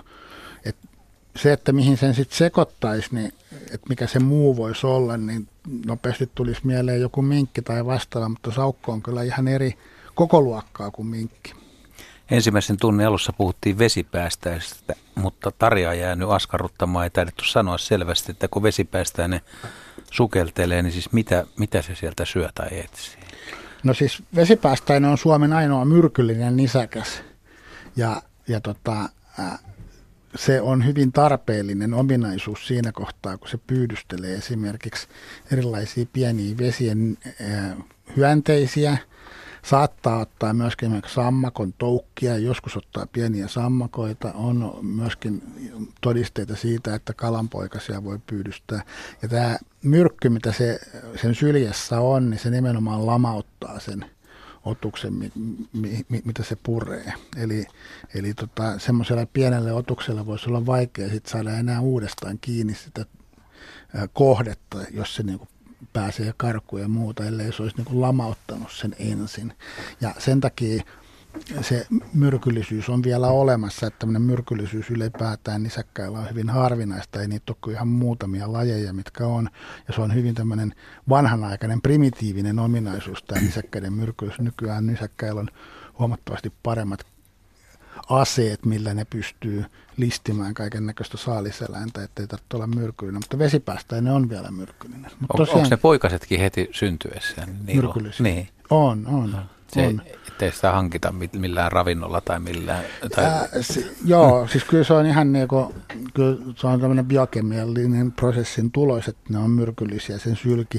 Mutta tässäkään kohtaa, niin kuin tuossa Majavasta puhuttiin, niin ei kannata ruveta pelkäämään, että niin Se ei, ei ole kuitenkaan niin myrkyllinen, että se ihmistä lamauttaisi, että ei sitä kannata ruveta säikkymään, että jos ui jossain ja vesi päästään, niin ui siellä, että se hyökkää kimppuun. Voi voi, sehän on ihan sankarilaji, että semmoinen kun tulee vastaan ja pääsee näkemään, siis Mulla on näitä top kolmosia paljon, mutta kyllä niin kuin esimerkiksi kauneudessa niin vesipäästäinen niin aika vaikea panna paremmaksi. Ehkä metsäsopuli on aika, aika mm. söpön näköinen ja kyllähän tunturisopulikin ja kaikki muut lajit, mutta me, onko JB samaa mieltä?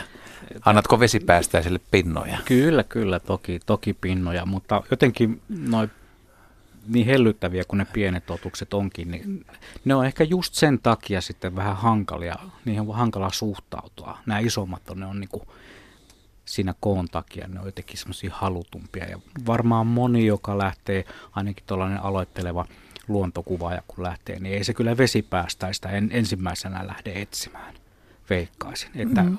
Ja halu on mieluummin kuvata esimerkiksi vaikka se paljon puhuttu Saimaan norppa.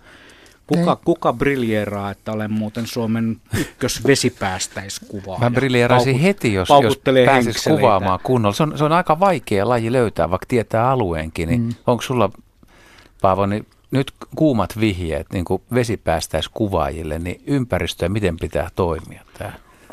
Vesipää, vesipäästäisiä voi löytyä hyvinkin monenlaisista. Mä oon siis ihan tämmöisestä kristallikirkkaasta lähteestä löytänyt vesipäästäisiä. Ja sitten niitä on muunkinlaisissa vesistöissä, että se on vähän hankala, hankala sillä, että semmoisissa paikkoissa mä en oikeastaan kuullut, että saattaa olla tietenkin mahdollista, että olisi, mutta tämmöiset isot järvet, niin ne voi olla vähän niin kuin, että siellä olla suojaisimpia lahtia. Eli vähän semmoisia niin kuin suojaisia paikkoja. Niihin kannattaa niin kuin suunnata. Toi suunnata. kuulosti houkuttelevalta tuo kristallin kirkas lähde, jonka rannalla sellainen vesipäästä Mm. mm. elää. Sinne työntää pitkän varren päässä vedenalaiskameran. Hmm. Siinä on haastetta meille, Juha. Otatko haasteen? vastaan? Otan, mä otan kaikki haasteet vastaan. Näin. Oho, sieltä oli tota Ilkka karannut linjalta. Hän olisi halunnut päästä lähetykseen, mutta olikin jo poistunut. Yritämme Ilkkaa uudelleen. Mutta otetaan tuosta yksi tarina. Täällä on lähettänyt yksi kalatyttö. Tämä on vähän pidempi, joten rauhoittukaa hetkeksi ja kuunnelkaa. Ongin pohjoisessa pikkujärven rannalla ja heittelin pikkukaloja maalle. Kaloja alkoi hävitä oudosti, kunnes huomasin saukon kantavan niitä yksi kerrallaan rantakiviä pitkin törmän taakse. Kun kalaa ei rannassa ollut, saukko tuli laituria pitkin minua kohti ikään kuin vaatien kaloja. Kun alkoi tulla isompia ahvenia, päätin, että nämä menevät ihmisten suihin ja laitoin ne rannalle ämpäriin. No, ei se saukkoa paljon haitanut, vaan kalat hävisivät myös ämpäristä. Hain puutarhatuolin ja laitoin ämpärin tuolille, koska kuvittelin isojen ahvenien olevan näin turvassa. Saukko tuli tuolin luokse, haisteli hieman ylöspäin ja keplotteli itsensä muoviselle puutarhatuolille ja ämpäriin. Se kurkkasi ämpäristä minua. Tästä on muuten hauska valokuvakin, kertoo yksi kalatyttö ja jatkaa. Saukko tuli iso ahven suussaan, mukkelis makkelis ämpäristä maahan kadoten kalasuussaan törmän taakse, josta kuului poikasten vikinää. Monena päivänä sain nauttia saukon seurasta ja ihailla sen sulavaa liikehdintää myös vedessä. Näin yksi kalatyttö. Melkoinen tarina, melkoinen kohtaaminen. On hieno kohtaaminen. Tuommoiset on aina sykähdyttäviä hetkiä. Itsellä on vähän samankaltainen, mutta valitettavasti minkin kanssa.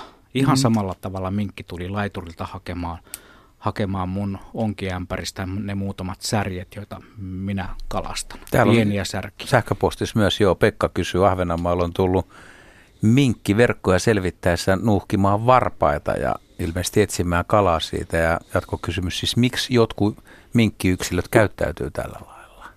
Niin, että tyhmän rohkeasti. No sanotaan, että tulee ihan viereen, ihan iholle. Että niin kuin nuuhkimaan, että ei pelkää lainkaan.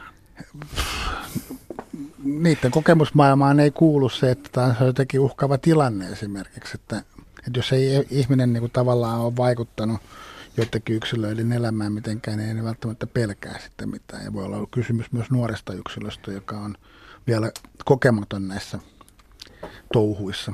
Mutta voiko tämmöinen yksilö niin olla siis, tarkoitatko, että se on peloton vai voiko se olla myös kesy, että se olisi karannut tai mikä tämä ero mahdollinen on? Kyllä, kyllä. Molemmat on mahdollisia, mutta sitten aina kannattaa muistaa, kannattaa muistaa myöskin se, että joskus eläin voi olla sairas. Ja sillä on niin kauhean nälkä, että se tekee mitä tahansa saadakseen ruokaa esimerkiksi. Tai sitten semmoinen sairaus voi olla myöskin, että se tekee sen pelottomaksi. Niin kuin nyt tarkoitan tässä kohtaa esimerkiksi rabiesta, joka aiheuttaa erilaista tai kummallista käyttäytymistä eläimessä. Eli tota, yleensä ylikesyt eläimet voi olla vähän niin kuin, mä ainakin vähän ar- arastelisin sellaisia sen takia, että se käyttäytyminen ei ole niin kuin normaalia. Joo, se minun tapaamani minkki ei ollut kyllä varmaan mitenkään... Mitä se nyt, niin se kävi sulta kaloja Se, hakemassa. se, kävi, joo. se kävi kaloja hakemassa. Se tuli laiturille suoraan. Mä olin ongella ja meillä oli sellainen matoämpäri myös siinä. Se kävi nuukkiin matoämpäriä. Ei kelvannut madot, vaikka ne oli hyvinkin herkullisen näköisiä. mutta kalat kyllä kelpasi. Ja se pyöri pitkän aikaa siinä laiturilla. Mulla on pät, pätkä video siitä olemassa ja sekin löytyy muuten tuolta, kun tuolta YouTubesta, kun osaa oikealla tavalla etsiä. Se on... Mm, mutta sä olit jaloja no sun pikkusärkiä, niin sä jaoit niitä sitten siitä. No joo, jo, no siis hän, tai tämä otus kävi sieltä ne mm. ottamassa ihan ilman lupaa. Yritin hänelle haastella, mutta ei hän ymmärtänyt, me, meidän kommunikaatiomme ei ollut sillä tasolla. Tähän, tähän, jos vielä voi jatkaa ihan hetken, niin tähän voi myöskin liittyä kyllä se, että, että minkälaisessa ympäristössä on, että ää, Tuommoista tapausta ei ole Saukon eikä Vesikon kanssa mun, mulla käynyt, mutta on Naalin kanssa käynyt. Ja tässä on niinku erikoinen juttu se, että jos niinku miettii Naalin suhteellisen lähilajin samaan sukuun kuuluvaa kettua, niin Suomen maassa, mistä metsästään ahkerasti, niin olisi vaikea kuvitella, että se tulisi kauhean herkästi tekemään vastaavanlaista hommaa. Mutta mä olin semmoisella alueella tuolla Grönlannissa, missä ihmistä ei käytännössä ole siellä missään – niin siellä naalit oli sellaisia, että kun mä olin kalastanut kaloja, hyvän kokoisia rautuja ja olin suolannut ne ja pesemässä joen rannalla, niin naali tuli siitä vierestä nappaamassa niitä. Niin kuin ihan täysin pokkana. Ei mm. niin kuin kysely mitään eikä arastellut mitään. Että, että se, ei ollut niin kuin, se oli niin kuin täysin sopeutumaton siihen, että mikä ihminen on. Että se oli sille niin kuin täysin merkityksetön otus siinä. Ja ei pelättävä. Niin. Hyvä. Meillä on nyt sitten Ilkka Helsingistä, jos olen ymmärtänyt asian oikein. Terve. Terve, terve. Mukava, kun pääsit lähetykseen takaisin. Joo, meni äsken katki. Jo. Tota, semmoista olisin kysellyt, tota, että kun meillä on tämmöinen joeranta-mökki Somerolla ja sitten mä siinä Pernamaan viereen laitoin tota, lavakurkku, avomaakurkkuja, tota, niin, niin to, sitten joku tuli ja söi ne kurkut siitä, tai taimet söi siitä, ja jätti simpukan kuoria siihen niin kuin vastikkeeksi sitten, että kiitos kurkuista. niin, onko se joku näistä vesieläimistä, joka tuo näitä simpukoita, niin syökö se myös nämä kurkutkin? Joo, joo, se oli maksu niistä kurkuista. Maksu, maksu niistä kurkuista, joo. Niin. Tässä on tässä tapauksessa on kysymys ihan selkeästi piisamista. Eli piisami on, on tota, se ei ole mitenkään puhtaasti kasvinsyöjä, mutta syö mielellään just tällaista tuoretta ravintoa, tu, tuore kurkkua tai tuore vihreätä ravintoa, mutta se syö myöskin mielellään näitä simpukoita ja, ja tota, niitä se saattaa isojakin kasoja koota johonkin tiettyyn kohtaan, missä siellä on hyvä syödä niitä. Eli piisami on käynyt pyydystämässä simpukoita ja sitten se on tullut siihen syömään ja nähnyt hyvännäköisiä kurkkuja ja ne päättänyt niin kuin, niitäkin okay. sitten siinä samalla syödä. Okei, okay. että se ei, saukko ei tee tämmöistä? Ei, se ei kyllä kurkkua lähde syömään ainakaan kovin Joo. mielellään. Että jotkut no, nämä eläimet kyllä syö, syö kasviksiakin, niin kuin esimerkiksi mäyrä, mutta mäyrä ei sitten kyllä tota, simpukoita lähde kuoria rahaamaan sinne. Että. Joo, okei. Okay. No tämä oli ihan, siis oli tämä piisami. Piisami, niin. piisami luultavasti, joo, mitä luultavasti. Joo. Just joo, että se on tullut, tuonut ne, ne, ne tota, simpukat syömään siihen ja sitten välipalaksi ottanut siitä. Joo, ja se usein syö nimenomaan yhdellä kohtaa, eli siinä voi kertoa Joo. isokin kasa niitä simpukan kuoria. Että. Niitä niit oli todella siinä. Joo. Kaikki se oli jättänyt siihen kurkuntaimien viereen ne sitten siihen, siihen että ne oli ihan siinä Niitä oli useampi kymmenen. Joo. Okei. Hyvä. Kiitoksia, Kiitoksia Ilkka Joo. soitosta ja mukavaa iltaa. Siinä tuli nuoruuden muistot mieleen. Mä aika paljon liikuin Vantaajoen varressa tuolla Nurmijärvi, Nurmijärvi Helsinki akselilla ja mentiin välillä veneelläkin siinä, niin silloin aika usein niin kun näki Vantaajoen varressa niin isoja simpukkakekoja. Tiesin kyllä, että on piisami kyseessä, mutta en tiedä onko enää näkyvillä samalla lailla. Tuskin on. Täällä tota, joo, ky- kysellään monenlaisia asioita. Meille voi laittaa lisää viestejä radio.suomi.yle.fi osoitteeseen ja tuolta myös löytyy yle.fi kautta Radio Suomi, sieltä löytyy sellainen viesti studioon lomake, jota aika hyvin olettekin osanneet tuota, laittaa tänne tulemaan. Pohjois-karjalaisen kokemuksen perusteella Majava on arka ihmisen suhteen, Vaikea nähdä maalta veteen tai veneestäkin veteen. Sukeltaa mokoma pyssyttömiäkin koltiaisia karkuun näin anonyymi viestittäjä. Eli tässä tultiin taas siihen, kun äsken puhuttiin siitä, kumpi oli. Majava lähtee yleensä niin sanotusti lipettiä kohti. Meillä on seuraava soittaja on Porvoon suunnalta ja hän on Kata. Terve. Tervehdys. No niin, mitäs sulle? Kuule semmoista ihan ajattelin kysästä, että kun asutaan tosiaan Porvoon maalaiskunnassa ja tuossa menee puro lähellä. Ja kerran kävi sitten silleen, että kun koiraa lähdettiin viemään iltalenkille, kuinka ollakaan, sieltä tuli iltahämärissä semmoinen pieni nisäkäs, joka oli sitten minkki. Ja se tuli meidän Saksan paimenkoiralle uhittelemaan silleen niin kuin, niin kuin kyynärpää otteella, että kuka sinä oot ja meet pois. Tätä on mun paikka. Ja koira oli yhtä hämmästynyt kuin mekin. Että miten tavatonta se ylipäätänsä on, että nuo minkit niin kuin käyttäytyy tuolla lailla. Ja paljonko niitä ylipäätänsä on, niin kuin, onko sitä ikinä laskettu, paljonko niitä on Suomessa vapaana? No siis määristä ei uskalla sanoa mitään. Sanotaan, että se on yleinen, ei ole mitenkään harvinainen, eli kyllä niitä on paljon.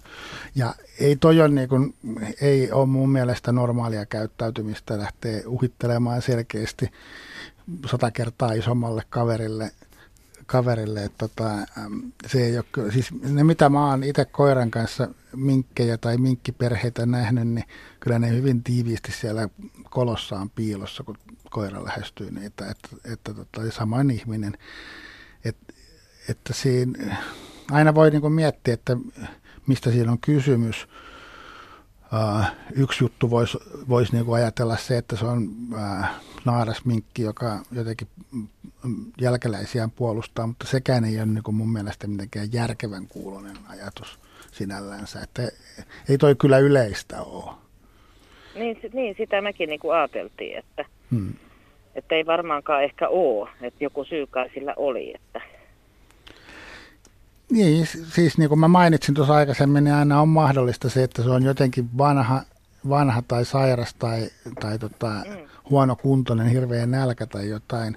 Ei, ei niin kuin enää rationaalista käyttäytymistä, minkkimäistä käyttäytymistä enää jaksa suorittaa. Että, että tota, en tiedä, vaikea sanoa näin, näin mutta siis oliko se kuinka lähellä sitten sitä koiraa? Se tuli tosi lähellä. Että se tuli niinku kohti va- oikein? Se tuli kohti, siis se niin, syöksy niin. sieltä purolta.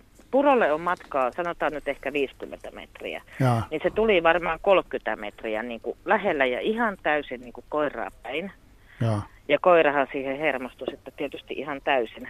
Mutta niin. sitten oli myöskin vähän silleen, niin kuin, että ei nyt lähdetään täältä pois, että että parempi niin kuin meidän on häipyä.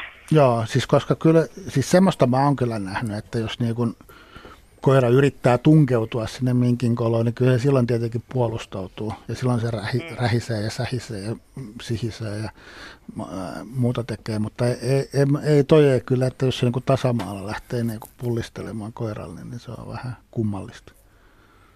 Se oli joo, se oli kummallista. Sitten mä soitin tuohon meidän paikallisen riistavartija tai mikä nyt sitten onkin riistamiehelle, että, tuota, niin, että kerroin, että mitä tapahtui.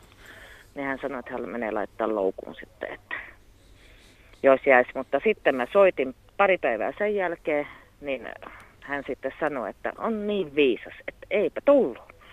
Vaikka sinne päin se sitten meni kuitenkin, mutta ei mennyt siihen loukkuun.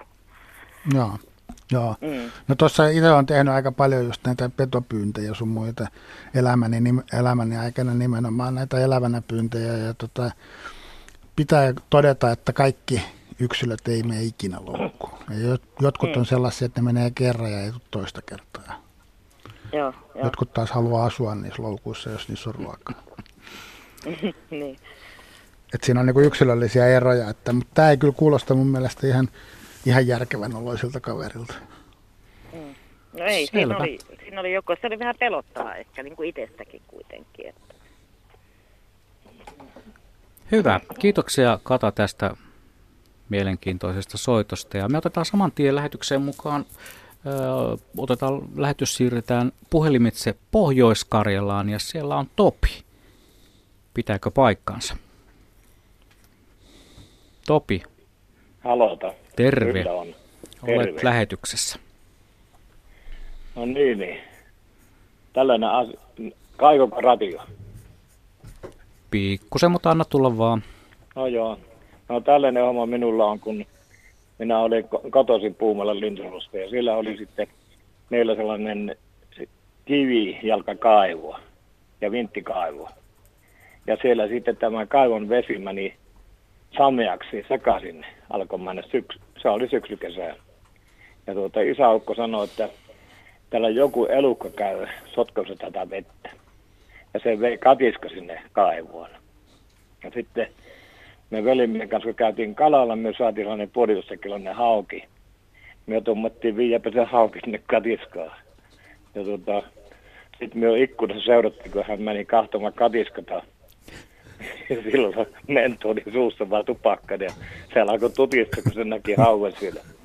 Ja nosti pois sen ja arvoisa se näki, hauen, että ei se voinut olla, että se on- pojat teki vähän jekkua. Mutta sitten ei se siihen vielä kyltynyt. Se laittoi katiskan uudestaan ja sitten siihen, sitten siihen viimeistä meni tämä vesimyyrä. Ja tuota, tämä kiinnostaa, että sitten tämä vesimyyrä oli sitä ennen huomattu jo juurikasvi maalla. Siellä oli varastoitu perunoita, porkkanoita, juurikasvia, niin kasasille. Mutta minkä takia tämä vesimyyrän piti välillä mennä sinne kaivoon? Että se ei riittänyt tässä juurikasvimaalla oloa.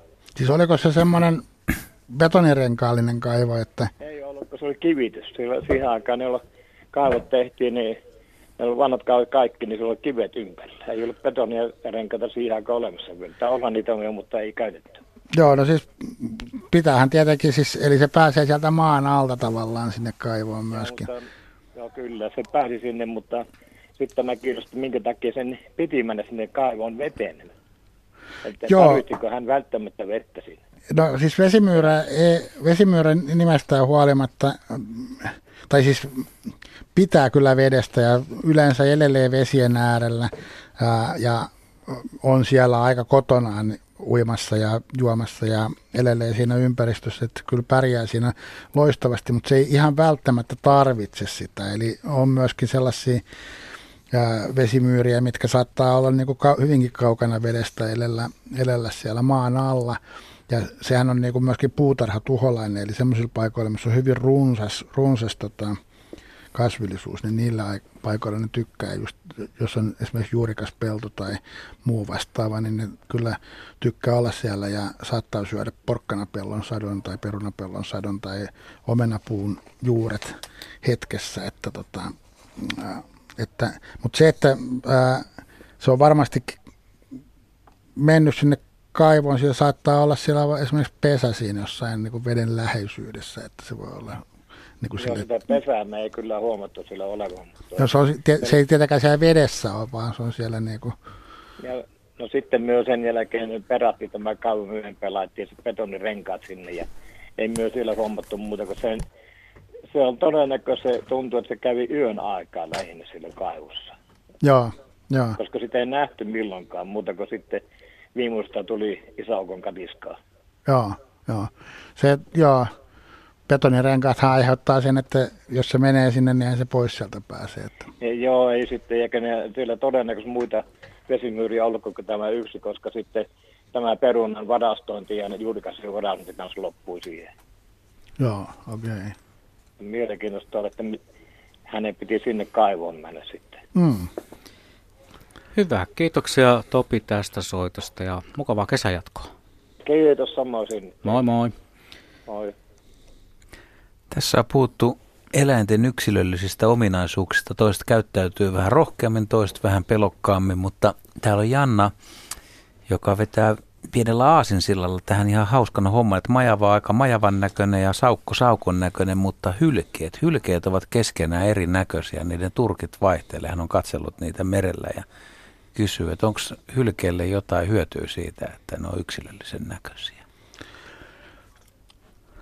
Siis nyt tarkoitan tästä niin kuin värityksestä tai siitä. Niin, kun katsoo Et, niitä kuvioita, niin nehän on eri, erilaisia. Kyllä, kyllä. Ja, ja, ja tutkijathan myöskin käyttää siis ihan Saimaan alueella ihan tunnistamiseen niitä, niitä tota, että yksilöllisesti pystytään tunnistamaan.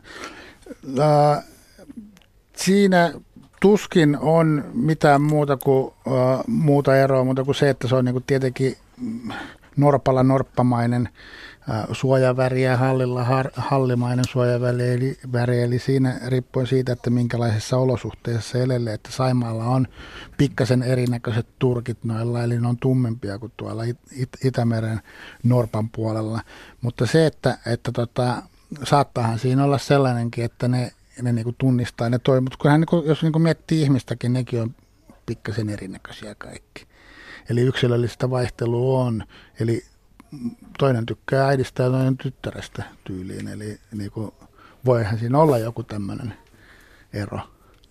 Mutta onko se esimerkiksi vesipäästäiset, jos oikein tarkasti katsoo, niin onko ne erinäköisiä? Menee, menee siis Turkin raja, väriraja eri tavalla? Joo, kyllä. Siis vesipäästäisellä äh, Turkin väriraja ei välttämättä, kyllä siinäkin on vaihtelua jonkun verran, mutta se väritys on erilainen voi olla. Jotkut voi olla tummempia selkäpuolelta, jotkut voi olla ihan suhteellisen äh, tumman ruskeita, jotkut voi olla ihan pikimustia ja samoin vatsapuoli, jolla on ihan kirkkaan valkoinen, jolla on kermanvalkoinen. Eli kyllä siinäkin on niinku eroa eroa tota, yksilöiden välillä. Eli oikeastaan kaikki otukset, mitkä on suvullisesti lisääntyviä, niin ne ei ole klooneja keskään, niin ne on kaikki erinäköisiä. Niin jos oikein tarkasti katsoo, niin piisamitkin on vain erinäköisiä on. vähän. vähän ja sitten kun ne vielä kastuu ja on märkä turkki, niin se on vielä näyttää tummemmalta. Niin, kyllä, kyllä. Ihan samalla lailla kuin meidän mielestä kaikki hirvet on samannäköisiä, mutta hirvien mielestä me ollaan kaikki samannäköisiä.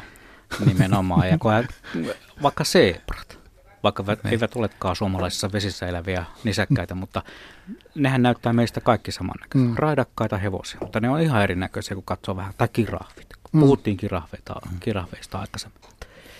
Näin se on. Vaatii pikkusen havainnointia ja aika velho saa olla joka esimerkiksi Saimaan Norpan yksilön siellä niin kuin nopeasti tunnistaa. Mm. Mutta jos tarpeeksi kauan niiden parissa liikkuu, kuten esimerkiksi se eräs herra, joka nyt aikoo vetäytyä niistä hommista eläkkeelle, Juha Taskista siis tarkoitan, niin hän tunnistaa varmaan aika, aika monta yksilöä ja on antanut niille monille jopa nimiäkin. Meilläkin on annettu lempinimiä, eihän ne tietysti mitään virallisia ole, mutta tänä kesänä meidän äh, hyvin mökin läheltä löytyy, toukokuussa löytyi Kullervo, koska se oli niin pullea kaveri. Me ristimme hänet Kullervoksi, koska tämä kuuluisa Livenorppa oli Pullervo ja Potra poika hänkin. Niin tämä oli niin kuin Kullervon, se, Pullervon serkku Kullervo. Tämä vaan tällaisena pienenä detaljina kerrottakoon. Pistetäänkö yhteen tämä homma, Juha? No Piisami, Saukko, Majava, Vesipäästäinen, Minkki, Harmaa, Hylin, Norpat. Näistä laista on puhuttu ja tänään ilmeisesti toi Majava kiinnosti kaikkein eniten, että siitä tuli aika lailla, mutta aika, aika, aika mielenkiintoinen ja ihan jännittäviä aiheita ja kiitos Paavo Helstetille, että tuli sivistämään meitä ja kuulijoita tietenkin ennen kaikkea, niin ihan hyvä ilta. Kiitoksia minun puolesta. Oli erittäin hyvä. Hyviä kysymyksiä ja hyviä keskusteluja.